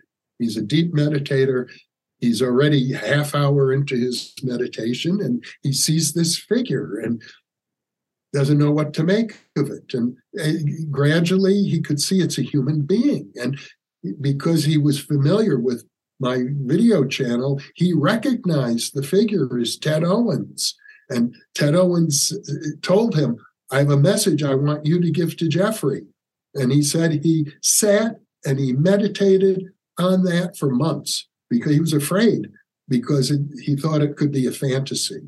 But after several months of examining himself, he determined for himself it was no fantasy, it was real. And he reached out to me and passed on the message. And so he's, the message is Jeffrey, uh, Ted Owens knows that you might want to reach out to him. I didn't have any thoughts of that until I got the message. Uh, but you can do so in meditation. And I thought, well, all right, I'll see if I can in meditation contact Ted Owens. He had been dead 35 years by that time. He died in 1987. And one day, on, in fact, to be precise, on December 28th, 2022, I felt that I had contacted Ted Owens in meditation. I felt that we had had a conversation. I felt that he had agreed to perform a demonstration or to ask the space intelligences to perform a demonstration. And at the time, I was very concerned for the people of Ukraine. I was aware of the fact that news reports said that the invading Russians were now destroying the Ukrainian infrastructure, their power system, so they wouldn't have heat in the winter that was coming. And I asked Ted Owens to use his abilities, which I knew he had a history of creating hot spells in the middle of winter to create a hot spell so that the Ukrainian people wouldn't suffer. And that we would run a test for 90 days from December 28th up until about the 28th of March, which is roughly a month ago. And uh, I am now analyzing the data to see whether there was a, a statistically significant uh, heat spell in, in Ukraine. Uh, I can say this for what it's worth that only a few days after I announced, which I did on the New Thinking Allowed channel that very day, I announced it on December 28th that we're going to run this trial. By January 1st, there was an unbelievable heat spell all over Europe. Thousands of temperature records were broken in one day. The problem is, in my recollection of the conversation with Ted Owens, I didn't say all over Europe. I said Ukraine. And uh, so it's, I can't say, even if, you know, that heat spell did occur, uh, whether it's really related to the conversation I believe I had with Ted Owens. Um, so probably in another several weeks, we'll have analyzed the data and I'll be able to say for sure whether or not the weather in Ukraine was statistically warmer uh, over the winter. Uh, right now, I just don't know. I'm inclined to think probably it was warmer, but not necessarily statistically significant. So, but until we've completed running all the numbers, I don't know for sure. Given that Ted's predictions weren't consistent, what does that say to you?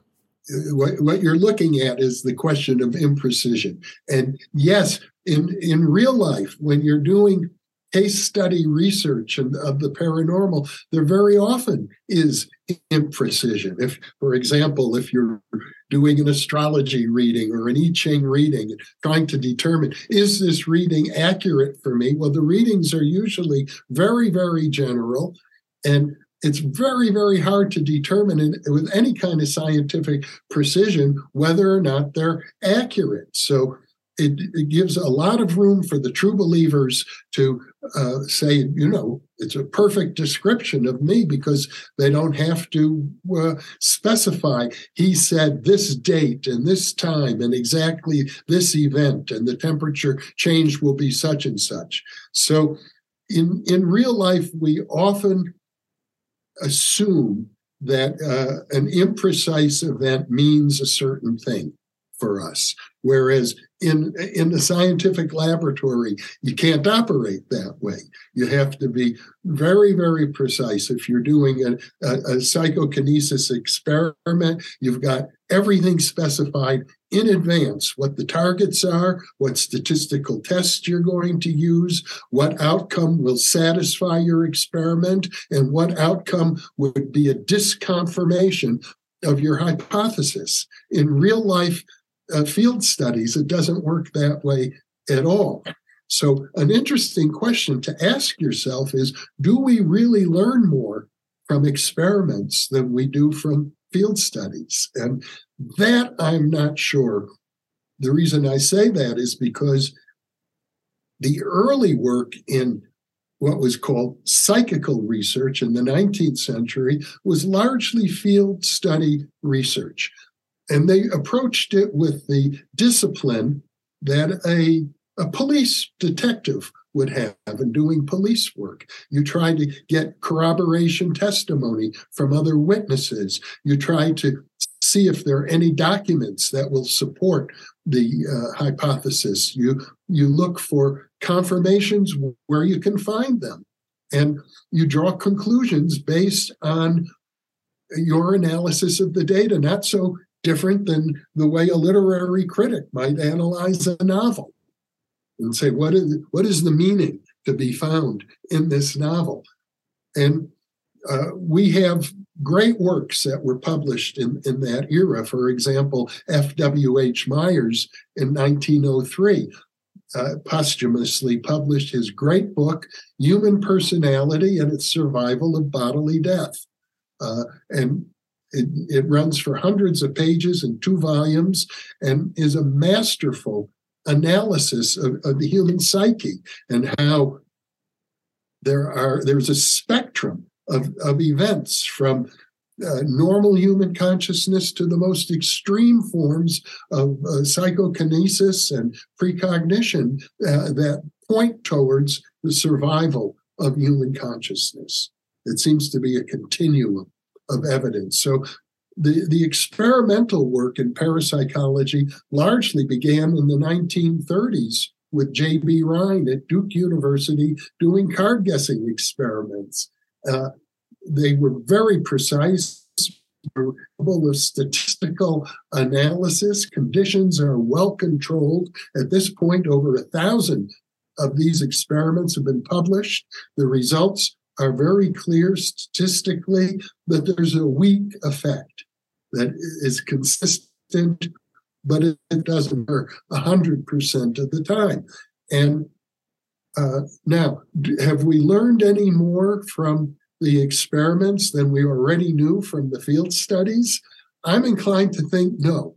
I'm inclined to think that the basic facts were well understood. The way the phenomena function could be well understood through field studies. But what the experiments gave us was not a better understanding, but really a confirmation of what we already knew to be the case from the field studies. We could now say they've been verified through experiments. In light of the Ariel school incident in Zimbabwe, where school children reported a UFO landing and warning about humanity's destructive technology, what's your perspective on this cautionary message? The warnings concerning technology and concerning pollution of the planet are, are very real and you find them across many cultures. I've done a series of now 40 interviews with James Tunney. He is the author of uh, such books as Tech Bondage, Slavery of the Human Spirit. Uh, the idea science is turning people into robots, so to speak, that uh, we are losing touch with our innate capacities. I described earlier with Jean Houston's metaphor of the human organism as being like a Stradivarius violin, and we only learn to play it like a plastic fiddle. And I'm afraid to say that cell phones and television and uh, electronic technology, the world in which we're embedded, and I feel very much a part of that world. It's given us a great deal, but it also takes something away from people. It takes away a sense of soulfulness, a sense of uh, there's something larger to us than simply being, uh, you know, a successful entrepreneur or uh, you know many people who who are engaged in the world of science and technology have the attitude that he who dies with the most toys wins that it's all about uh, material possessions and material acquisition, uh, that we lose something of ourselves. And the modern world as a whole has, has been defined this way over and over again by different people. Carl Jung, the great Swiss psychiatrist, wrote the, the book uh, Modern Man in Search of a Soul. Uh, people credit Nietzsche with saying that God is dead. But what I think he really meant is everybody thinks God is dead. God is no longer a living presence in the life of people, even religious people, so called religious people, seem to be more concerned with uh, suppressing uh, trans children than in, for example, cultivating their own spirit. Uh, it's a very serious problem in our culture. Imagine, uh, for example, means to me having earned a doctoral diploma in parapsychology over 40 years ago and uh, being really aware of the very extensive history, thousands of experiments and field studies going back well over 150 years. And all of this information is pushed to the fringes and almost never talked about inside of our educational institutions, even inside of our churches, inside of our scientific establishments. This knowledge is considered taboo. And at the same time, an understanding of who we are as individuals is being lost. Knowledge of the afterlife, for example, is knowledge of who we are.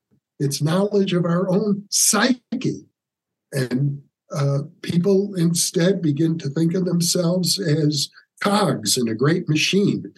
You, you know, let's keep the economy going. Let's uh, get a successful job. Uh, and I know people are disenchanted. I hear young people saying, Why should I spend four years getting a college degree only to uh, be able to work in a job that I'm going to hate for the rest of my life? That it makes people feel like their own dignity is, is has to be sacrificed in order to earn a living. That that's what our culture is like right now, and so the fact that you hear over and over and over again from different sources, even now coming from extraterrestrials supposedly landing in flying saucers, that we're not paying enough attention to our own inner nature, is not surprising. What are some of the difficulties that parapsychology, and perhaps even the scientific method, has to overcome? There, you know, we could talk a long time about this subject. My mentor, Arthur, whom we've spoken earlier, uh, felt that we have to go beyond science. Science itself is incapable of addressing first principles, like why was the universe created in the first place, is not a question that science can answer. And in order to begin to get a handle on first principles, it sometimes becomes necessary to develop a mindset which um, is more like the, the way the right brain works the right brain works in images. The right brain is where we get messages in our dreams. And um, the psychiatrist Erich Fromm wrote a book called The Forgotten Language, which is the language of dreams. This would be the language of the most primitive people because they all had dreams and and in most primitive times they didn't really make such a clear distinction between waking reality and sleeping reality. The australian aborigines would merge from the dream time. That is the original language that people spoke and understood. Uh, and, and it's the language of animistic cultures everywhere today. It kind of makes no sense whatsoever from a strict scientific perspective. And yet we see that if you follow strict scientific protocols, yeah, there are amazing accomplishments. You can build atomic bombs. At the same time, eh, you can build giant computers, but at the same time, you can build spaceships. But at the same time, you're polluting the planet. And worse than that, we find that let's take the behavioral sciences. There is a crisis today in behavioral science, and I think many other sciences as well, probably biological sciences. It's a crisis of replicability. Many experiments that were considered models that were considered paradigms of good experiments and have been followed for years and years in different fields are, are now not being replicated. And so, in the field of behavioral sciences, uh, people are wondering what are the limits of the scientific method? Are we running up against an uncertainty principle, uh, which is well known in physics, that uh, there's only so much that science can tell us about subatomic particles? If you want to measure their position, you're not going to be able to measure their momentum. If you try to measure their momentum, you won't be able to measure their position. Uh, are there limits like that to our understanding of, of knowledge itself?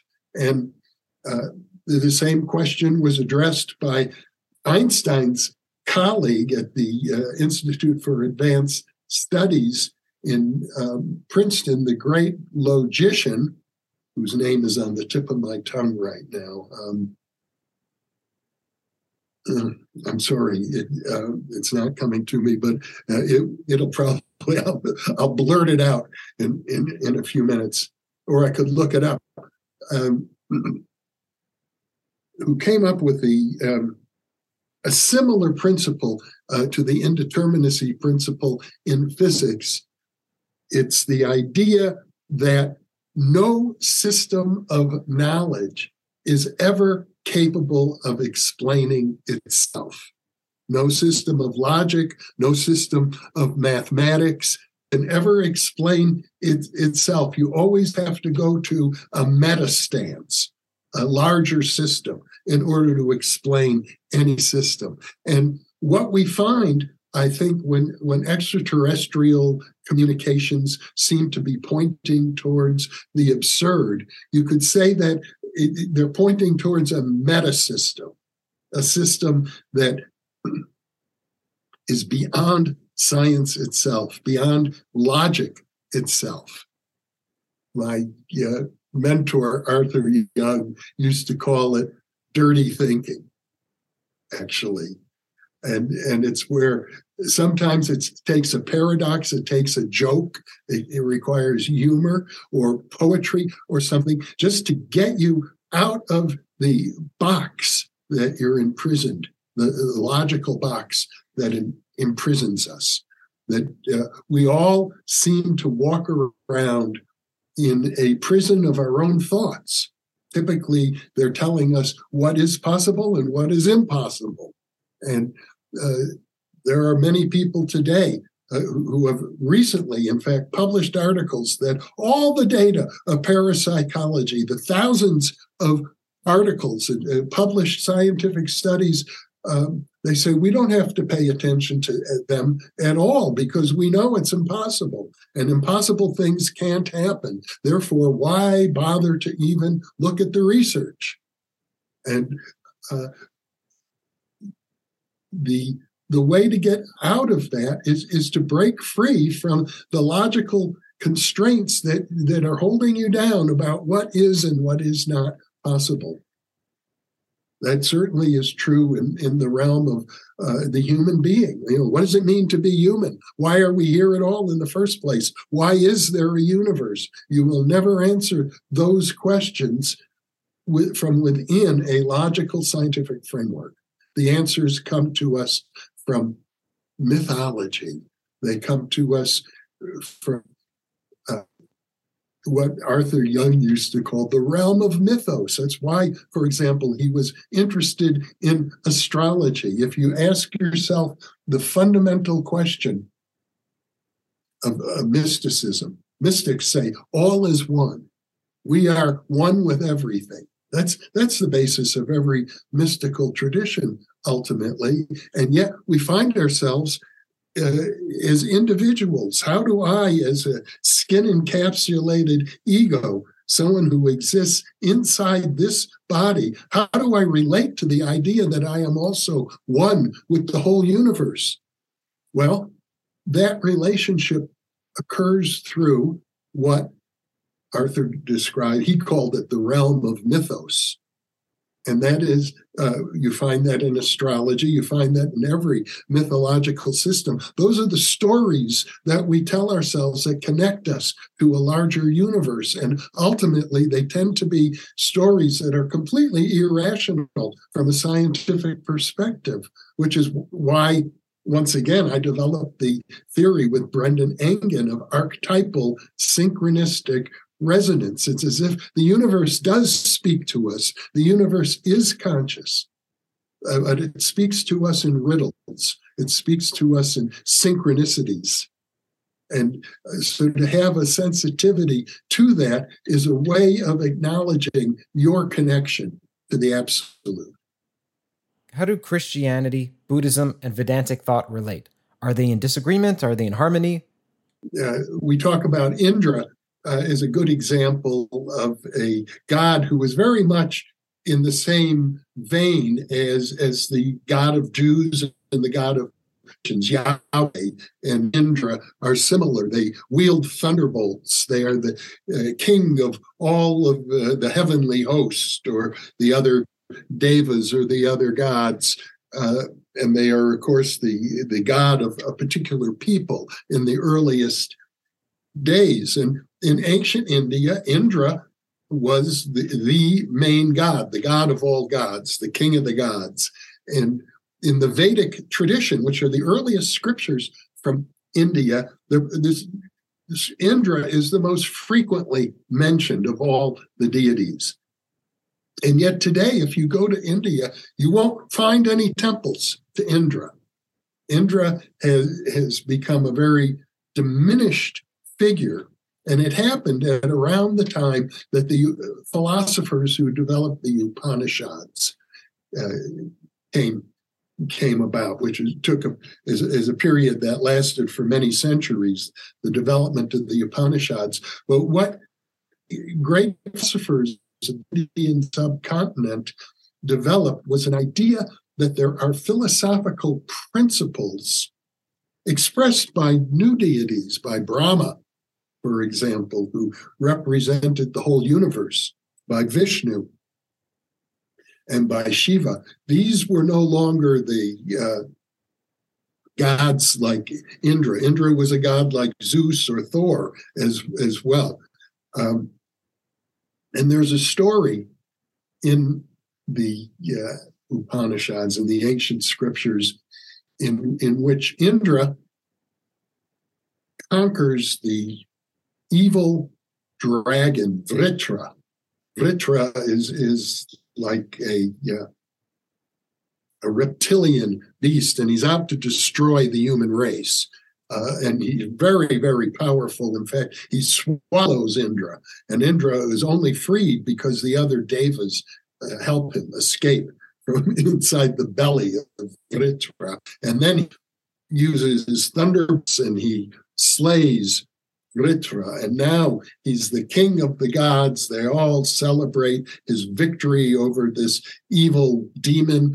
And in order to satisfy his need for glory, Indra builds a magnificent palace on top of Mount Meru, the uh, home of the gods. And uh, Vishvakarma is the builder of the palace, and it's completed. And he shows it to Indra, and Indra is walking through this amazing palace, and he says, "Not enough. He wants more. He, his glory is such he needs bigger palaces and greater palaces. And Vishvakarma has to keep working, making the palace more and more magnificent for him. And, and finally, Vishvakarma is is worn out from all of this building, it's like Indra will never be satisfied. There will never be a palace great enough for Indra. And so he, appeals to Brahma, the universal principle, uh, and it's the principle of Brahman. And in, in, in India, in the uh, Upanishads, Brahman is the essence of reality. And it's a great principle and he appeals to that. And Brahman has to appeal to Vishnu. Vishnu is such a great deity. Vishnu has many different avatars who appear in physical form and represent him. And Vishnu sends one of his avatars in, down to Mount Meru in the form of a beautiful little child. And Indra sees this little uh, child outside of his magnificent palace and he's so excited. The child is so charming and so beautiful that Indra comes to him and says, Let me show around this palace. And the child is being shown around, and Indra is showing, Isn't this marvelous? And the child says to him, Oh, this is the most beautiful palace that any Indra has ever built. says, What? Any Indra? I'm Indra. What do you mean, any Indra? When the little child points towards a column of ants that are marching in through the door of the palace, and he says to Indra, Well, you see these ants? He says, Every one of them was once an Indra. And that represented a turning point for the uh, theology of ancient India. They move beyond the, the kind of pantheon of gods. The ancient Vedic pantheon is very similar to the Greek pantheon, to the Norse pantheon. And in, in the early days of the Hebrew religion, uh, Yahweh, the God of the Hebrews, was regarded more as this our God, our cult God, but he's more powerful than your God. And eventually that emerged to a theology of, oh, there is only one God. That, that happened gradually over time. And so uh, the theological sophistication of different cultures evolved over time.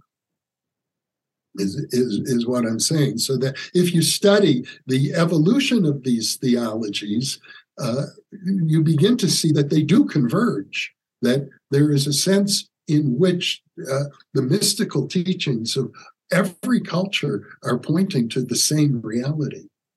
Uh, it's known in modern thought as the perennial philosophy, but you don't find it necessarily in the exoteric teachings. If, if you, you know, the teachings that I learned in my early religious training describe a, a different kind of deity than one finds in, in the writings of the great mystics. And in those teachings are kept often hidden from people. For example, in, in the Jewish culture, there is a mystical teaching of Kabbalah, uh, but you're taught you have to be 40 years old before you're ready to even begin to study it. It's it's felt like it's it's dangerous if you get into it at an earlier period, and uh, I think the same is true with the teachings of the great mystics of other cultures. Uh, uh, probably in um, the teachings of Buddha, for example, uh, are more direct in that sense. Buddha was a mystic, but even in Buddhism, you start out with the Four Noble Truths, and then later on, you learn in Buddhism, well, you can, the Four Noble Truths are not the end all and be all. In fact, everything we've taught you up until now isn't really true. The real truth of the Diamond Sutra, for example, can't be expressed in words. It's not a simple teaching. It's a teaching that you only can experience directly in your heart. It can never be transmitted through words or through, words alone. There, there are other teachings that go beyond words that go beyond philosophy. So you have in, in, in Buddhism what's known as the prajna paramita, which means the wisdom of going beyond. It's the same word para, paramita, is the same root word para as in parapsychology, which means beyond psychology. There, you need to go further. Do the so-called gods of the occult fit into the perennialist idea?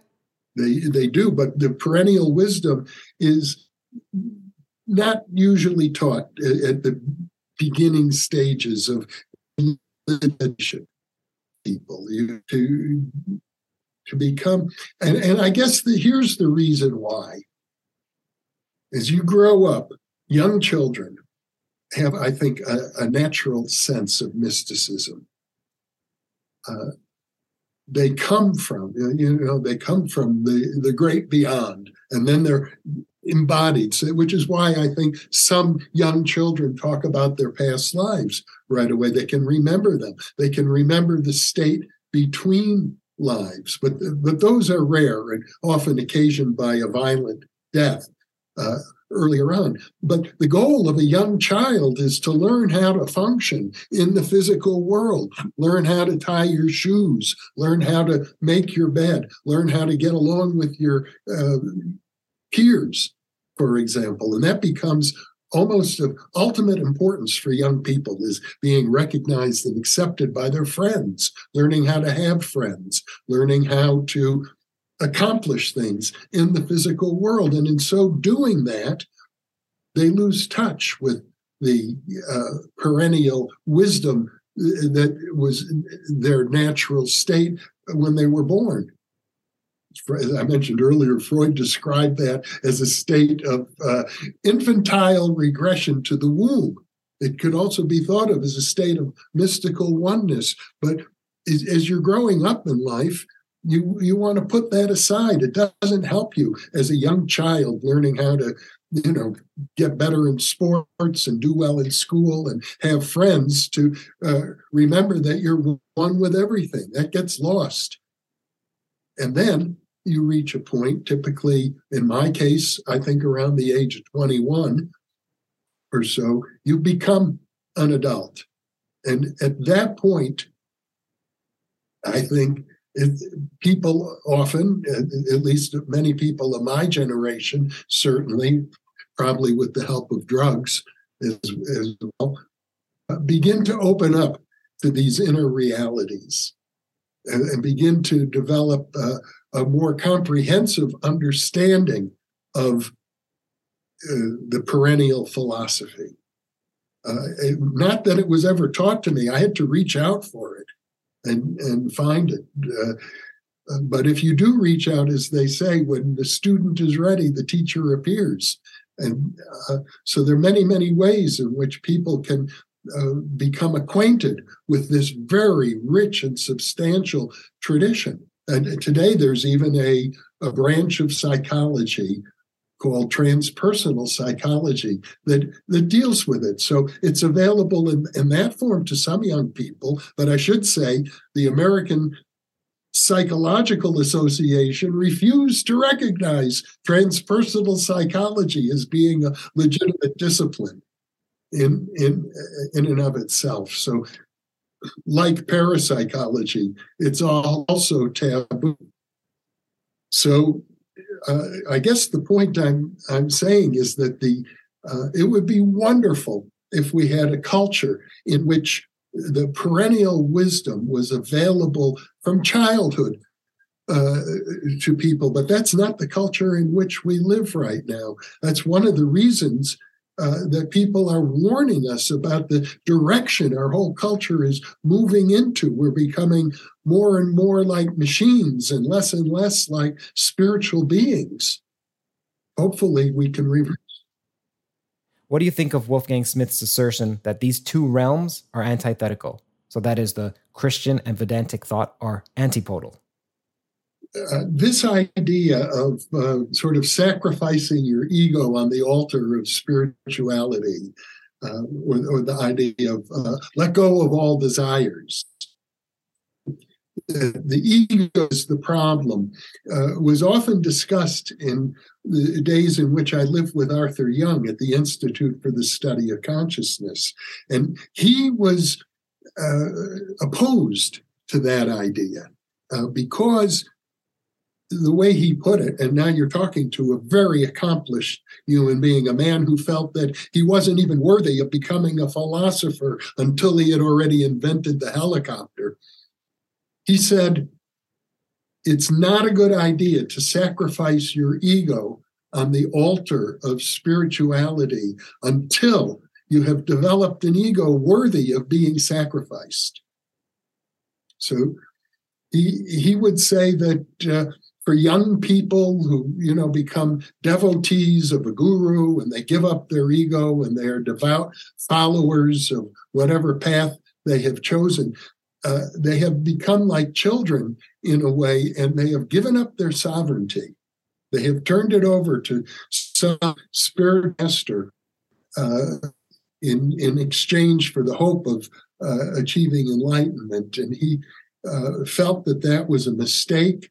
That people need to cultivate themselves, and when they're ready, they will uh, have opportunities to uh, open up more to the spiritual world, but to do it as a substitute for uh, the cultivation of why we're here. on, on this planet, which in his view was to develop mastery over the physical plane, then uh, he, he, felt it was a mistake and, and that you don't get enlightened that way. You enter into uh, a state that you might mistake for enlightenment. Arthur Young advocated gaining control over the physical before earning the right to philosophize. Can you elaborate on what led him to this? I'm not sure that I am uh, entirely prepared to defend Arthur Young's uh, position in, in that regard. I find it very inspirational. Uh, at the same time, I think that uh, people, there are so many distinctions between human beings that I would be very hesitant to try and prescribe uh, a a pattern that everybody must follow, that everybody should be like Arthur Young and, uh, you know, and come up with a new invention. That's something that he decided himself. And I can't say that it made him an enlightened person. It made him a, a very valuable mentor uh, for me. But as I recall, uh, he, he was a great soul. There's no doubt about it. I remember when Arthur Young died, a double rainbow appeared in the sky, or a double, no, a double halo appeared in the sky uh, on the day he died over Berkeley. It was so extraordinary. It was uh, photographed and it appeared in the newspaper. And my friends uh, who are more traditional uh, would say that that was a sign that a great soul had passed. Uh, and I think he was a great soul, but enlightened is is a very different state, and it means different things to different people. In Arthur Young's case, I'm under the impression that he was not uh, indifferent about dying. He didn't want to die as he got older. He was in his 90s uh, when he, I think he was 90 when he died in 1995. But uh, I always thought he was maybe he was even a little bit afraid of death. Toward the very end, he was searching desperately for some sort of miracle cure that that could prolong his life even more. And it seems to me that a, a good sign of enlightenment would be a willingness to face death, or as the Buddha would say, an indifference to whether you're dead or alive. Uh, so there are many degrees and many kinds of, of enlightenment. And I don't want to uh, necessarily judge some person who, at a young age, without having uh, accomplished anything of importance in the physical world, like inventing the helicopter, uh, if they choose to follow a, a, guru and devote their lives to that guru, uh, it's not up to me to judge that person. But I would say for myself, I find Arthur Young's advice very worthwhile and, and very meaningful. And I don't think it's inconsistent throughout your life to, to want to learn and develop and grow. And at the same time, to uh, be aware of the uh, traps of uh, the ego. I'm, I'm certain beyond all doubt that if you want to grow spiritually, you definitely don't want to fall into ego traps. Those are uh, the things that most prevent a person from entering into uh, a state of greater enlightenment. Uh, but but that can be done. You can enhance the ego. Um, and you can at the same time uh, grow spiritually. And the, the, here's how I envision it for myself. Here, here's how I tell it to people, and and that is to love yourself unconditionally. And by that I mean love your spiritual self, your higher self, unconditionally. Unconditionally means no matter what you do, no matter what you say, no matter what you think, no matter what you feel, and no matter what anybody else says, thinks, does, or feels with regard to you. Because you can recognize there's a part of your being at the deepest core that is a, a, a, spiritual essence that is infinite and is that's the part of us that is one with everything. And if we can just recognize that and love ourselves unconditionally because of it we can continue to move through life to grow to learn to uh, progress and to cultivate ourselves without getting caught in ego traps because to the best of my knowledge ego traps emerge when we don't love ourselves. When we hate ourselves or dislike ourselves at some level but we don't want to admit it. So therefore we need to feel important in, in, in some way or other. And it's that need that causes us to separate ourselves from the, the oneness which is at the very core of our being. Did Arthur achieve his spiritual states through accomplishments as opposed to love or faith?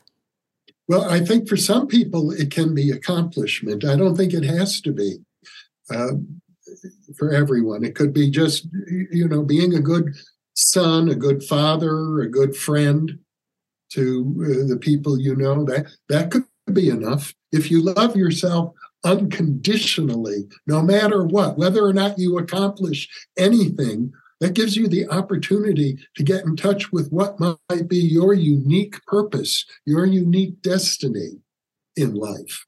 And uh, being in touch with that is a source of such bliss, such joy, it's hard to express. I, I feel very fortunate that uh, I followed my dreams as a young man and got in touch with my destiny, which was to be a communicator and, and to do it through television and now through the internet and to, to have conversations like the one I'm having with you right now. That that's the essence of my purpose. So it, it's the most natural thing in the world for me to do. Um, but it's going to be different for every person.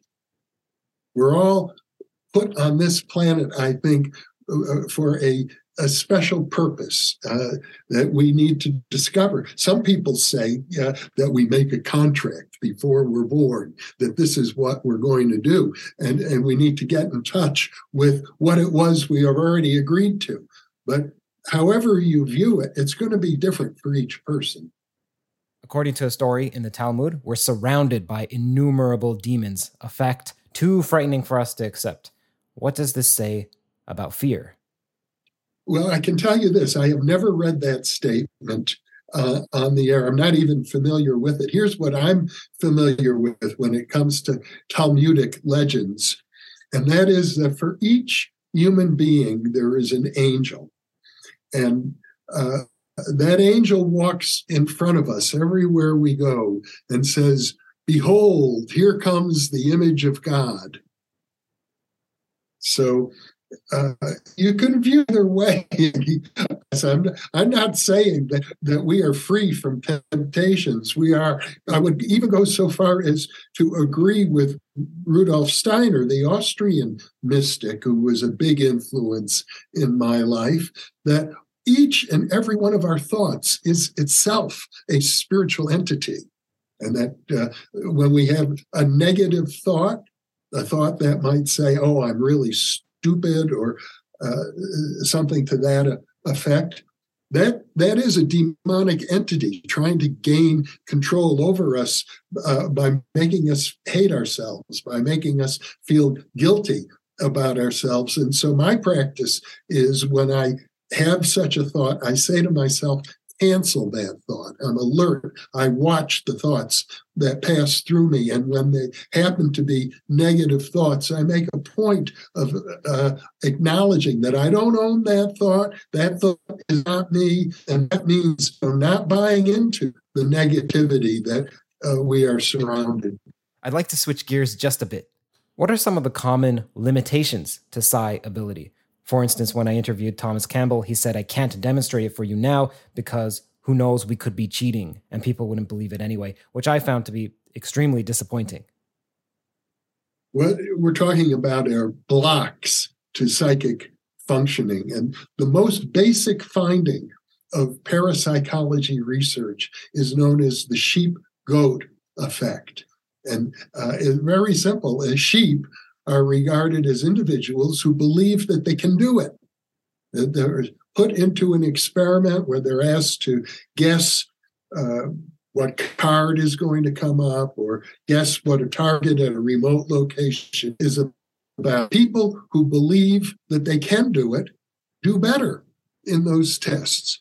And people who believe that this is something they certainly cannot do tend to do worse. In fact, sometimes they actually score below chance significantly so. It's what we call psi missing, which suggests that actually the correct information is coming into their subconscious mind and then they're blocking it so that they get the wrong answer more often than could be expected by chance alone. So that that would be one of the first major blocks is what we say to ourselves. If if you begin to at least acknowledge there's a possibility that you can do this you're already a step ahead.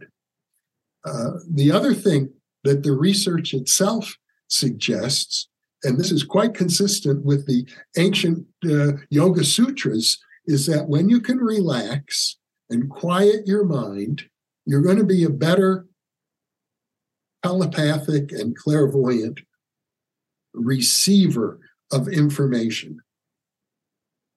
Conversely, it also seems to be the case that if you're in a state of extreme emotion, for example, if you're in an emotional crisis, maybe you've had an accident, maybe you're dying, then you tend to be more of a telepathic transmitter.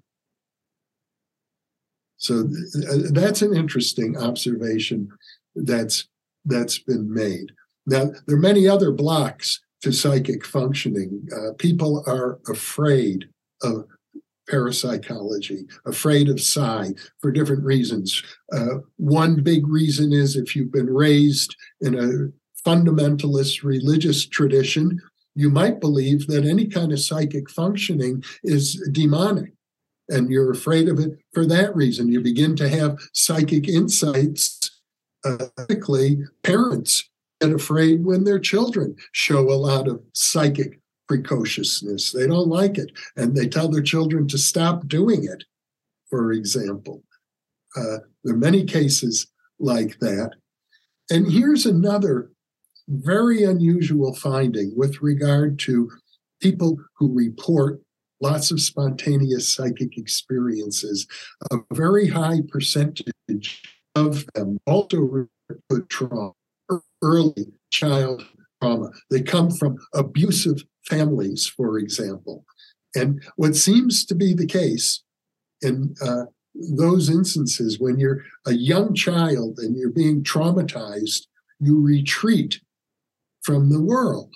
You find safety in an inner world, in a world of your own imagination, for example, with invisible friends, for example, or uh, just retreating into your own shell. Well, when you do that, as I've discussed earlier with you, you enter into the realm of the imagination, and the imagination is a doorway into what we call the imaginal, which is a psychic realm. You may find yourself first finding comfort from imaginary friends, and the next thing, it might be an actual spiritual entity, hopefully not a demonic entity.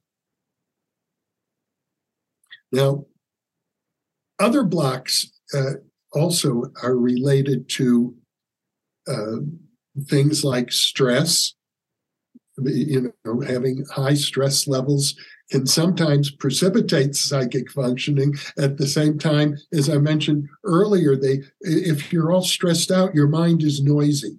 It's, it's hard to quiet your mind. And so people who are good meditators people who are good at self-hypnosis people who understand uh, principles of relaxation like the jacobsonian relaxation principles uh, are all or basic stress management principles are all better uh, at psychic functioning. Uh, and another thing the research tells us is that people who are artistically inclined, artists and musicians, people who use the right brain more, I'm saying the right brain, but I'm touching the left side of my head.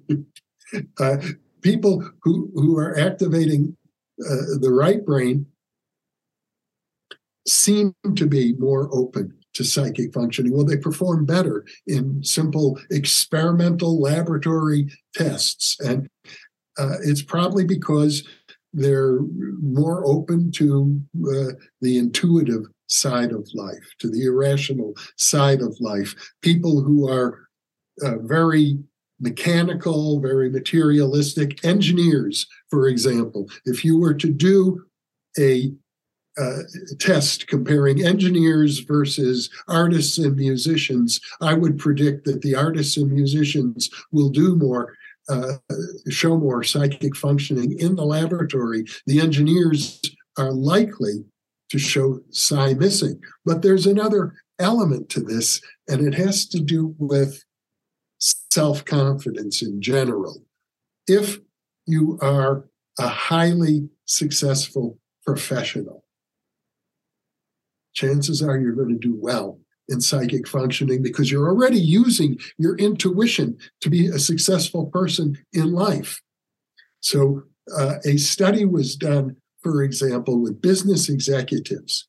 Business executives were divided into two groups those whose companies were profitable and those whose companies were losing money. And they were given tests, computerized tests of precognition in which the, the computer chose a target and the person was asked to identify the target in advance. The executives from the successful businesses scored positively.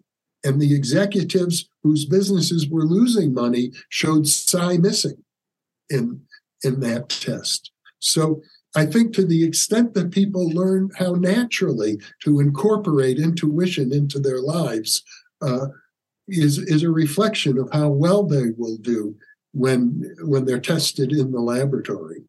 What factors contribute to enhancing psi ability? Well, there's always stuff that we're going to miss. We haven't talked about diet. There are people who believe that a vegetarian diet, for example, promotes psychic functioning, that if you uh, eat too much meat, you get filled all these animal hormones, particularly the hormones that are in their body uh, as they're being killed.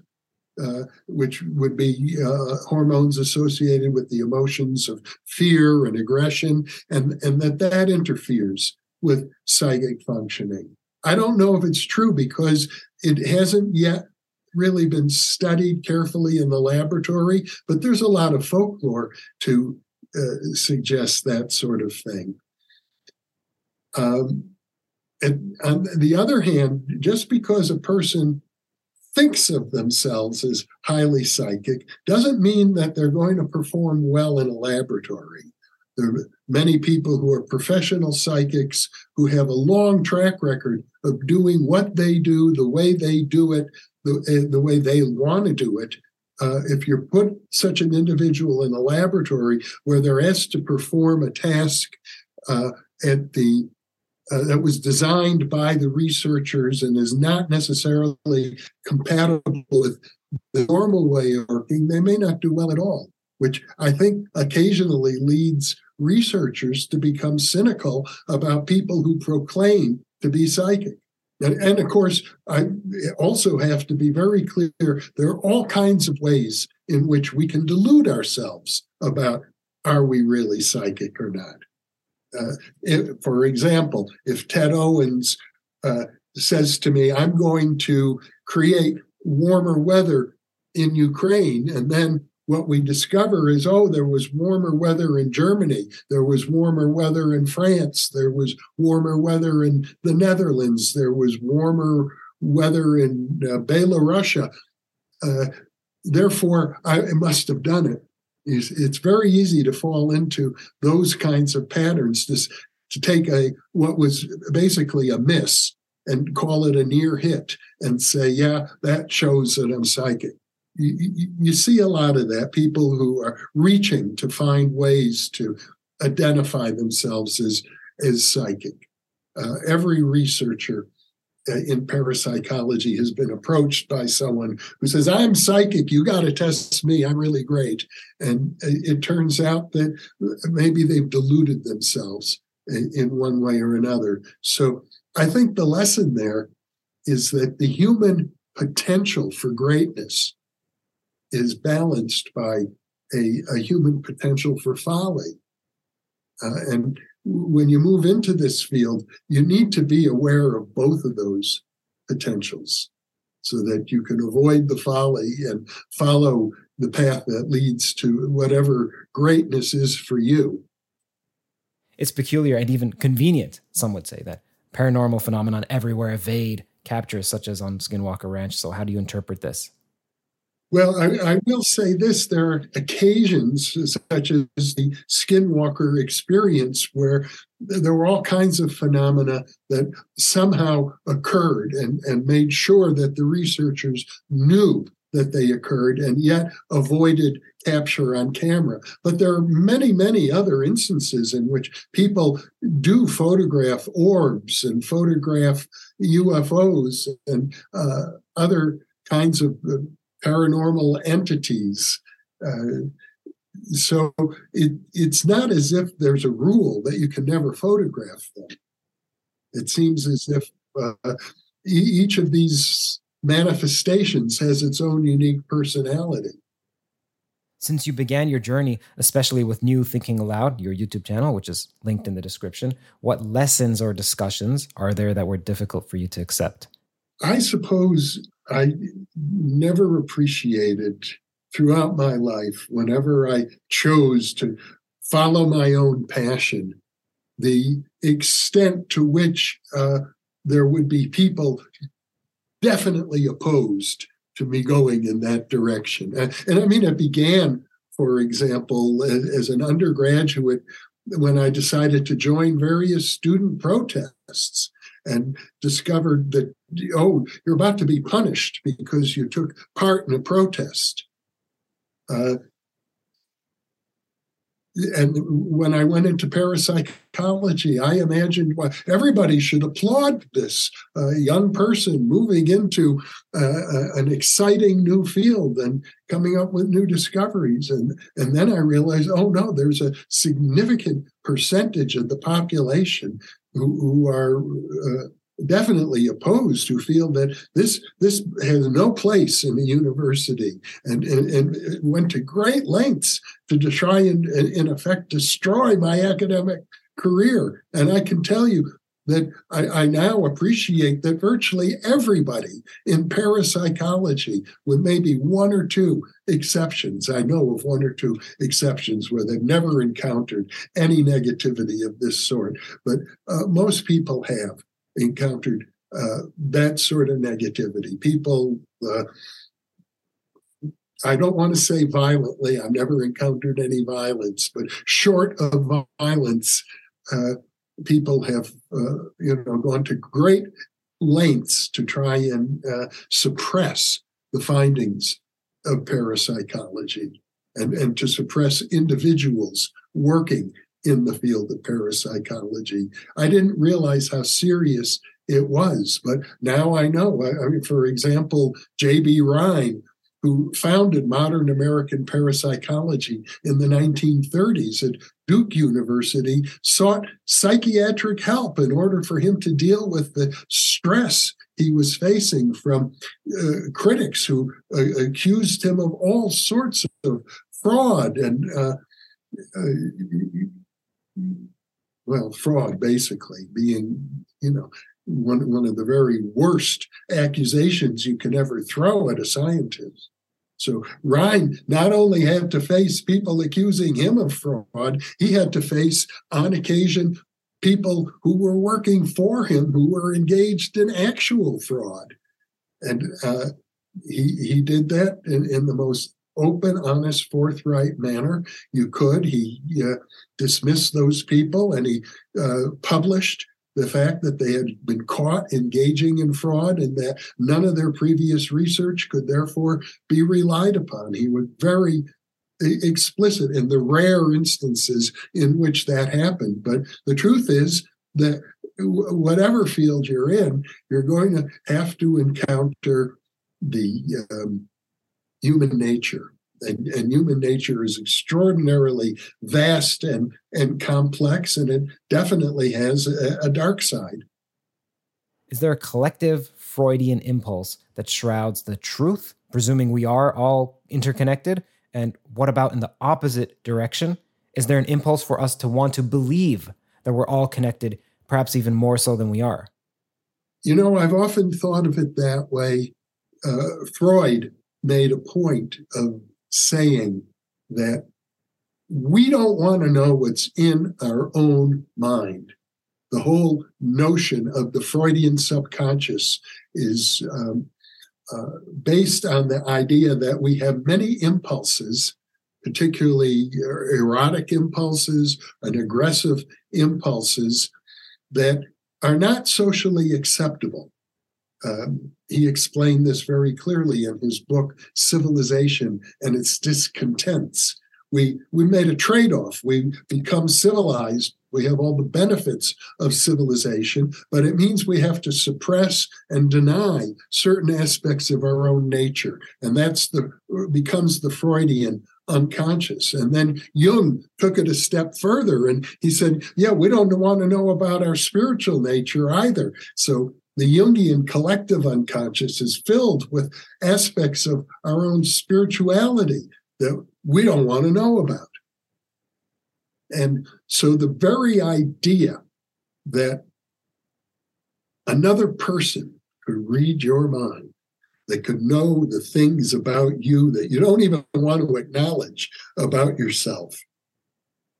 That's very frightening. That's very intimidating to people. And as a culture, if we were to allow uh, uh, uh human beings on this planet to develop their full psychic potentials. If, for example, all young children who showed psychic promise as children were given the same support and encouragement uh, that would have had athletic ability or mathematical ability or artistic ability in our culture so that we developed a culture full of psychic individuals, how would that threaten people who don't want to be in such a culture because they don't want to be seen by everyone, that they want to keep their privacy, they want to be able to hide uh, from uh, people with regard to their aggressive thoughts, their sexual thoughts that are not permissible, uh, or even behaviors.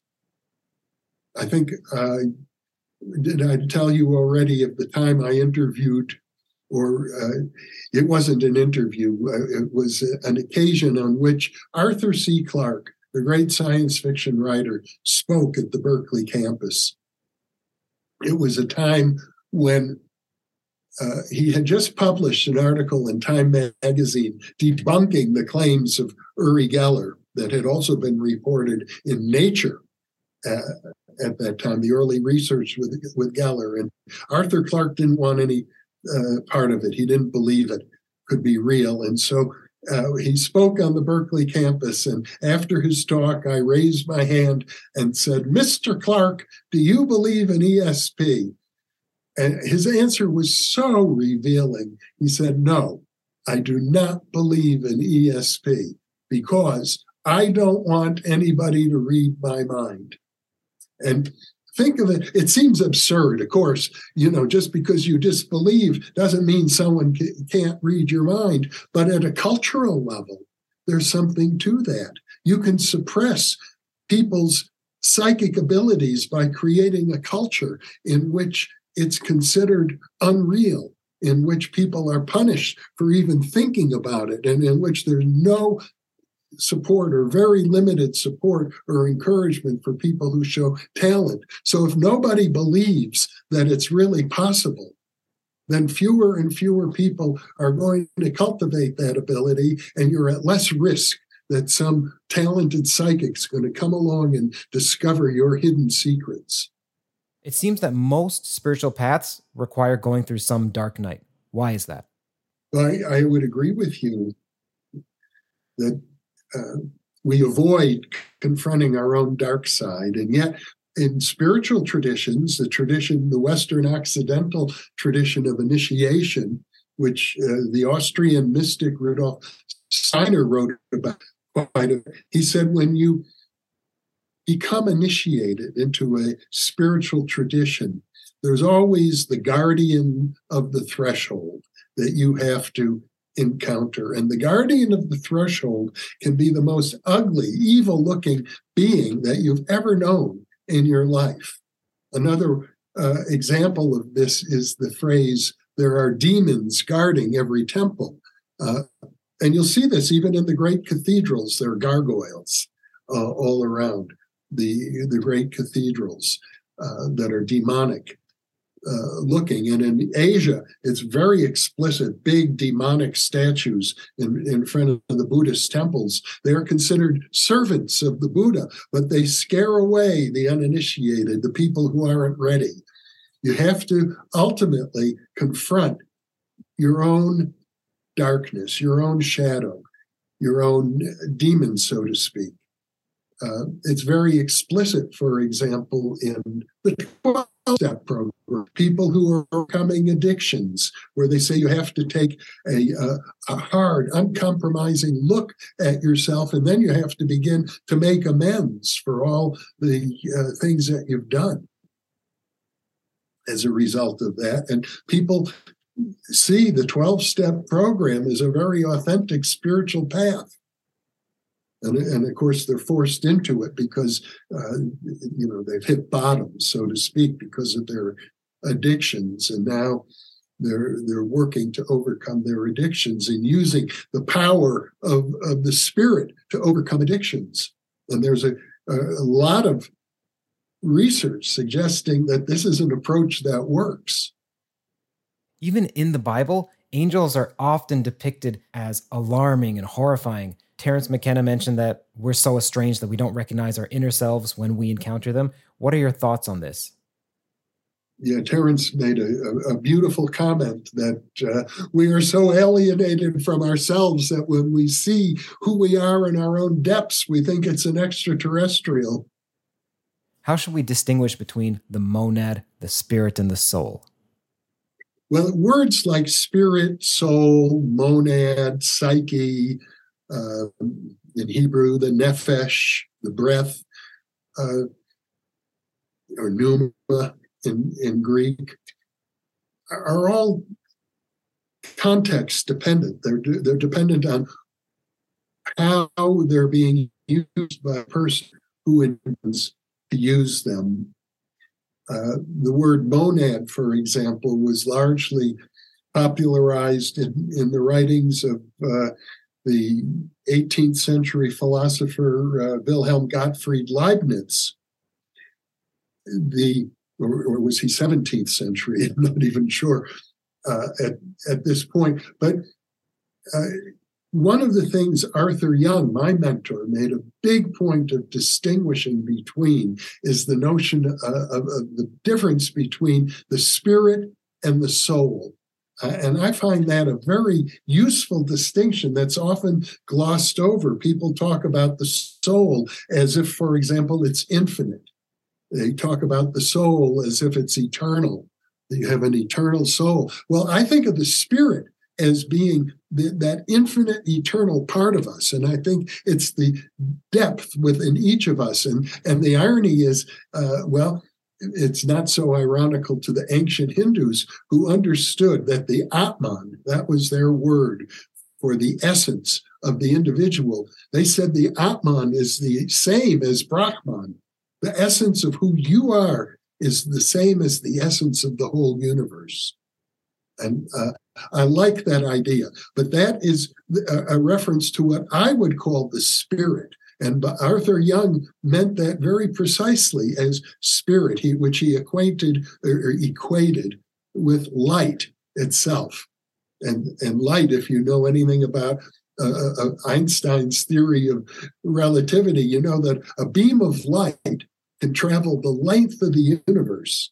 And while we're sitting on Earth and watching it, it might take 13 billion years to go or longer to go from one end of the universe to the other. But if you are on a beam of light and you have a wristwatch, time would stand still. So, from the perspective of the beam of light, you can travel the whole universe in no time at all, instantly, from your point of view. It's one, one of the paradoxes of time itself. But the, the point I'm trying to make here is that there is this part of us that's infinite and eternal.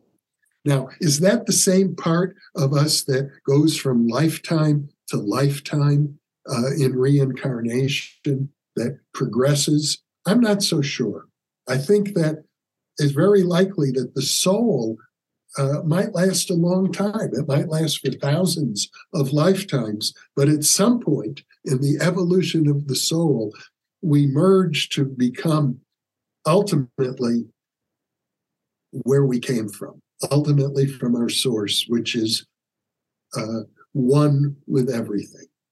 And we may discover that that everything we're one with is completely outside of time and space, that our notion of time and space, as it seems to us while we're here in the body, is what the Hindus call Maya. It's something of an illusion. It's not what we think it is. But uh, ultimately, uh, we have that within us, and we have uh, something else within us which is very long lasting, which is uh, goes well beyond the length of an individual lifetime. But it's, and I would call it the soul. It's our passions, our desires, our what moves us, uh, and and what moves us from lifetime to lifetime. But at some point, we let go of that completely and become just one with pure spirit. So that's how I see it. What are the main organizations currently studying parapsychology? Well, the main organization of uh, parapsychology is the Parapsychological Association. It is an affiliate organization of the American Association for the Advancement of Science. It was originally founded in I think, the 1950s by J.B. Rhine and his colleagues at Duke University. Um, it became formally affiliated with the AAAS, the American Association for the Advancement of Science, in 1969. Uh, it's got about 400 members. So that's the major scientific body. But there are others. There is the Society for Scientific Exploration. It publishes a journal of scientific exploration, and it was founded, if I remember correctly, oh, I think in the 1970s by researchers who were studying the paranormal, but parapsychologists are very explicit. They want to study extrasensory perception and psychokinesis basically. Some the question of life after death. But there are other areas of the paranormal, UFOs, cryptozoology, the study of, for example, Bigfoot and other uh, beings that seem to pass back and forth between different dimensions, uh, the study of orbs, the study of angels, demons, uh, those are all areas that could be submitted to scientific inquiry, and uh, time travel might be yet another. Uh, and so the Society for Scientific Exploration was formed as, as a way of including all of these fringe areas of science under one umbrella. And, and it's a very useful organization. There's also in England, in particular, the um, although it's an international organization, the Society for Psychical Research, the SPR, was founded in 1882 and really initiated the scientific study of the paranormal. It's been publishing journals and proceedings ever since. So, in that organization alone, we have 140 plus years of research data, uh, very valuable organization, a very important organization. Uh, of course, all of these organizations operate in concert with each other, and uh, there, there's a lot of overlap. Sometimes they hold conventions together. There is also the International Association for Remote Viewing, which is now, or IRVA, IRVA, International Remote Viewing Association, is mostly for practitioners of remote viewing, but also researchers. Uh, in addition, there's the International Association for Near Death Studies, uh, once again, mostly experiencers, people who have had the near death experience, but also researchers are involved. Uh, in addition, there are several organizations devoted to the study of consciousness itself. And uh, many of them started out with the idea that well, we're basically neurology. If you want to study consciousness, you study the brain and the nervous system. But more and more, they've come to realize you can't exclude the paranormal. It just comes up too often, over and over again. So many of the organizations devoted to the scientific study of consciousness are now also including uh, parapsychology uh, researchers in uh, their presentations and their conventions and so on. Do you believe the government is still conducting remote viewing research? To me, it's not strange because they investigate almost anything that may pay off, so I don't see it as an endorsement personally. What are your views? Well, we know that the government is now launched uh, some new official programs to look into UFOs or what they are calling UAPs, unidentified aerial phenomena, which could include orbs, uh, which could include angels, for all I know, uh, or even ghosts. Uh, uh, so there, there is some uh, funding coming through for that, and uh, there was recently the AAWSAP program that was run by the uh, Bigelow uh, Aerospace Corporation that uh, looked looked into all of that, and I think AAWSAP is no longer in existence. Um, the, the, Bigelow has now established the uh, Bigelow Institute for Consciousness Studies, but that that's not receiving, to my knowledge, any government funding. We do know that the government funded remote viewing programs at SRI International and later on at uh, SAIC, Science Applications International Corporation. So for 20 years, uh, that funding uh, occurred um, at a, a, low level, maybe a million dollars a year, uh, which is not a lot uh, in scientific funding. Supposedly that stopped long ago basically, I think 1996 or so. Uh, and we don't hear about any more government funding of parapsychology since then. Now, in my opinion, the government would be very smart if they wanted to continue to fund such programs to do it secretly because the programs are still so controversial that funding them publicly would just generate all sorts of noise and media attention that would not be beneficial to the actual research. So I hope that there is a secret program uh, within uh, not just our government, but other governments as, as well.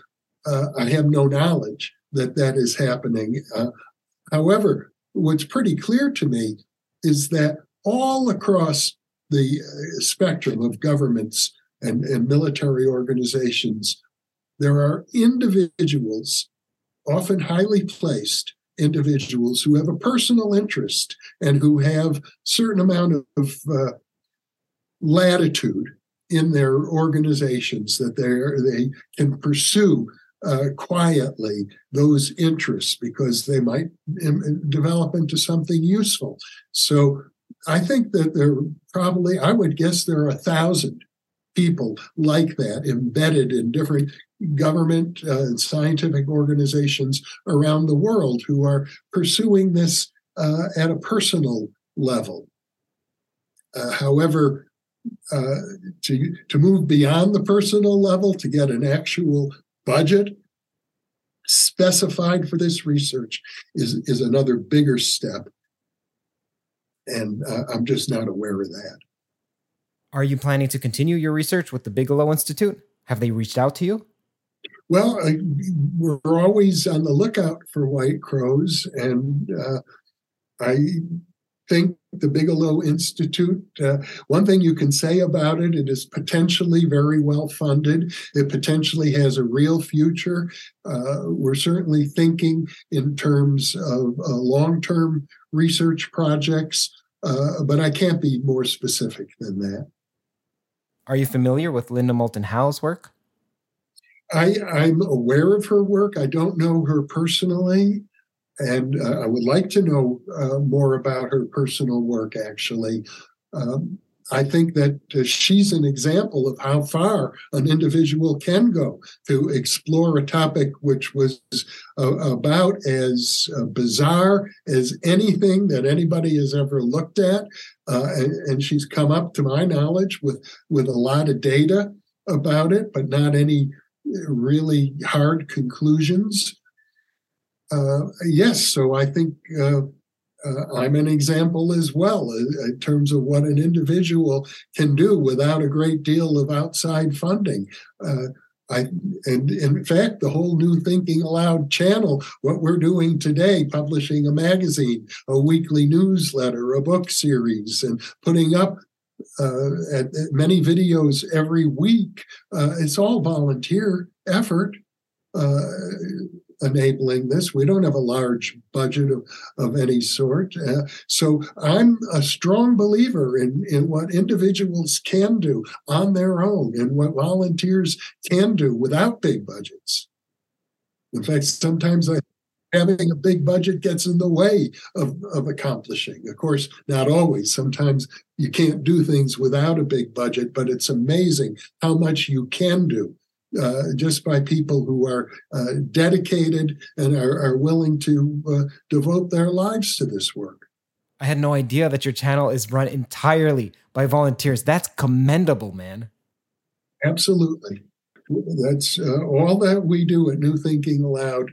Uh, is let me put it this way: it's ninety five percent all volunteer effort. When I, I hope to be able to uh, pay people occasionally when uh, we had uh, a book about to be published uh, called Is There Life After Death? And so we'll be having royalty income coming in that will be distributed amongst the volunteers who have worked to make that book possible. You know, the volunteers hopefully will be getting something back for all the time and effort they've put in. They're working like professionals, but they're doing it because they love what they do. And uh, that's that's the way great things get done in my mind. What's a peak in Darien experience? Uh, yes, uh, it, the idea of a peak in Darien comes from a poem written, uh, I don't know, years or more ago by John Keats. An episode took place in uh, the early days of, of, of, the great explorers, Cortez, I think could be what, 15th, 16th century, uh, when he discovered Panama. Darien is a province in the country of Panama. And when Cortez and his men uh, arrived uh, at that province, they, they saw a mountain. So they climbed the mountain. When they got to the top of the mountain, what did they see? To their surprise, but the Pacific Ocean. They had no idea it was even there. So a Darien experience has come to mean when you are unexpectedly surprised by something you didn't believe would be there. And in particular, it refers to deathbed visions, uh, in which typically people who are dying experience their loved ones waiting to greet them in the afterlife. It's very commonly reported. But on occasion, they report, wait, there's my cousin John. Why is he there to greet me? He's not dead. But then it turns out to be the case that cousin John actually had died unbeknownst to the person who, who was having the vision. So there are many examples of this where people have uh, they're having visions related to the afterlife because they're dying or they've had a near death experience and they've been in the afterlife and they come back and they say huh this person was in my uh, near death experience, but they're not dead. I wonder how, how, they got there. And then we learn, oh, they were dead. So uh, those experiences are very important because they help us to overcome the skeptical critique that, well, a person who is is dying uh, would expect to see their relatives and friends coming to greet them. That's sort of cultural. So uh, it doesn't count as evidence for uh, survival. But if they see someone they didn't expect, who they didn't know uh, would be dead, but who they we later learn really was dead, that that would count as a little piece of evidence pointing towards the existence of a very ontologically real afterlife.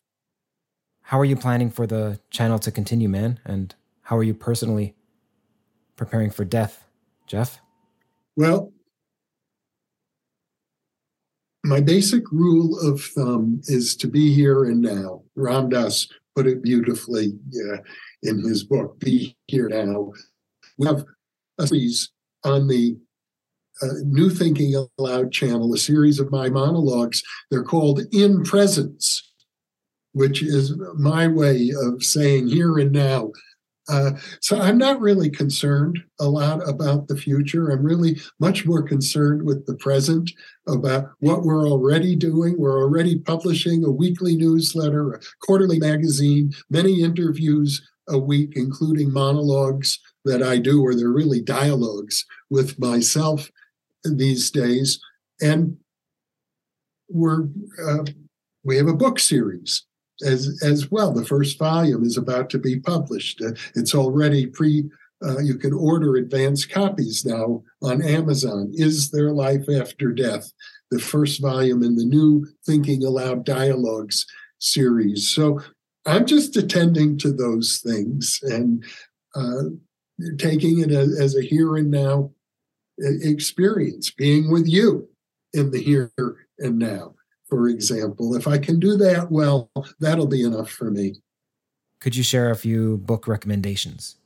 Uh, a really good book that I uh, encourage people to read who feel they're on the path is uh, one written by the Austrian mystic Rudolf Steiner called Knowledge of the Higher Worlds and Its Attainment.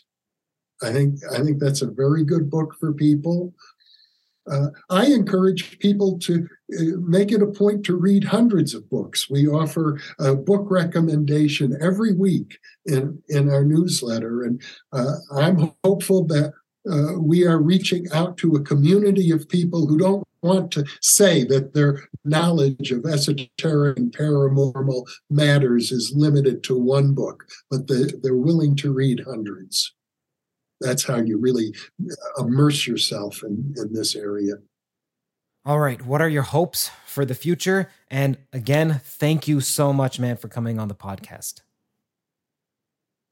Well, I imagine that the human race, as a, as a species, that we are capable of uh, expanding our uh, psychic capacities. That you see people occasionally, the Ted Owens and the Uri Gellers and the Ingo Swanns and uh, many other highly talented uh, psychic people in, in the world. I see them as exemplars of, of what could be uh, the masses of people. And uh, I can imagine a time in the in the distant future i don't think it's going to happen in my lifetime that where where young people everywhere who exhibit some level of interest and talent in this field will be encouraged. We could have a psychic olympics the way we have an, an olympics uh, for other endeavors. And uh, i think it would be a good thing overall but it will require a different kind of humanity a humanity where all people are willing to acknowledge the spiritual side of life, a humanity in which uh, people don't see themselves as they often do today as nothing more than a machine made out of meat. The podcast is now concluded. Thank you for watching. If you haven't subscribed or clicked that like button, now would be a great time to do so, as each subscribe and like helps YouTube push this content to more people. You should also know that there's a remarkably active Discord and subreddit for theories of everything where people explicate toes, disagree respectfully about theories, and build as a community our own toes. Links to both are in the description.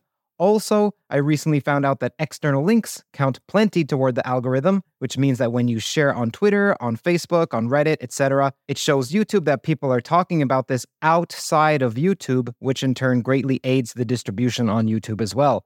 Last but not least, you should know that this podcast is on iTunes, it's on Spotify, it's on every one of the audio platforms. Just type in theories of everything and you'll find it. Often I gain from rewatching lectures and podcasts, and I read that in the comments hey, Toe listeners also gain from replaying. So, how about instead re listening on those platforms? iTunes, Spotify, Google Podcasts, whichever podcast catcher you use. If you'd like to support more conversations like this, then do consider visiting patreon.com slash Curt and donating with whatever you like. Again, it's support from the sponsors and you that allow me to work on Toe full time. You get early access to ad free audio episodes there as well. For instance, this episode was released a few days earlier. Every dollar helps far more than you think. Either way, your viewership is generosity enough.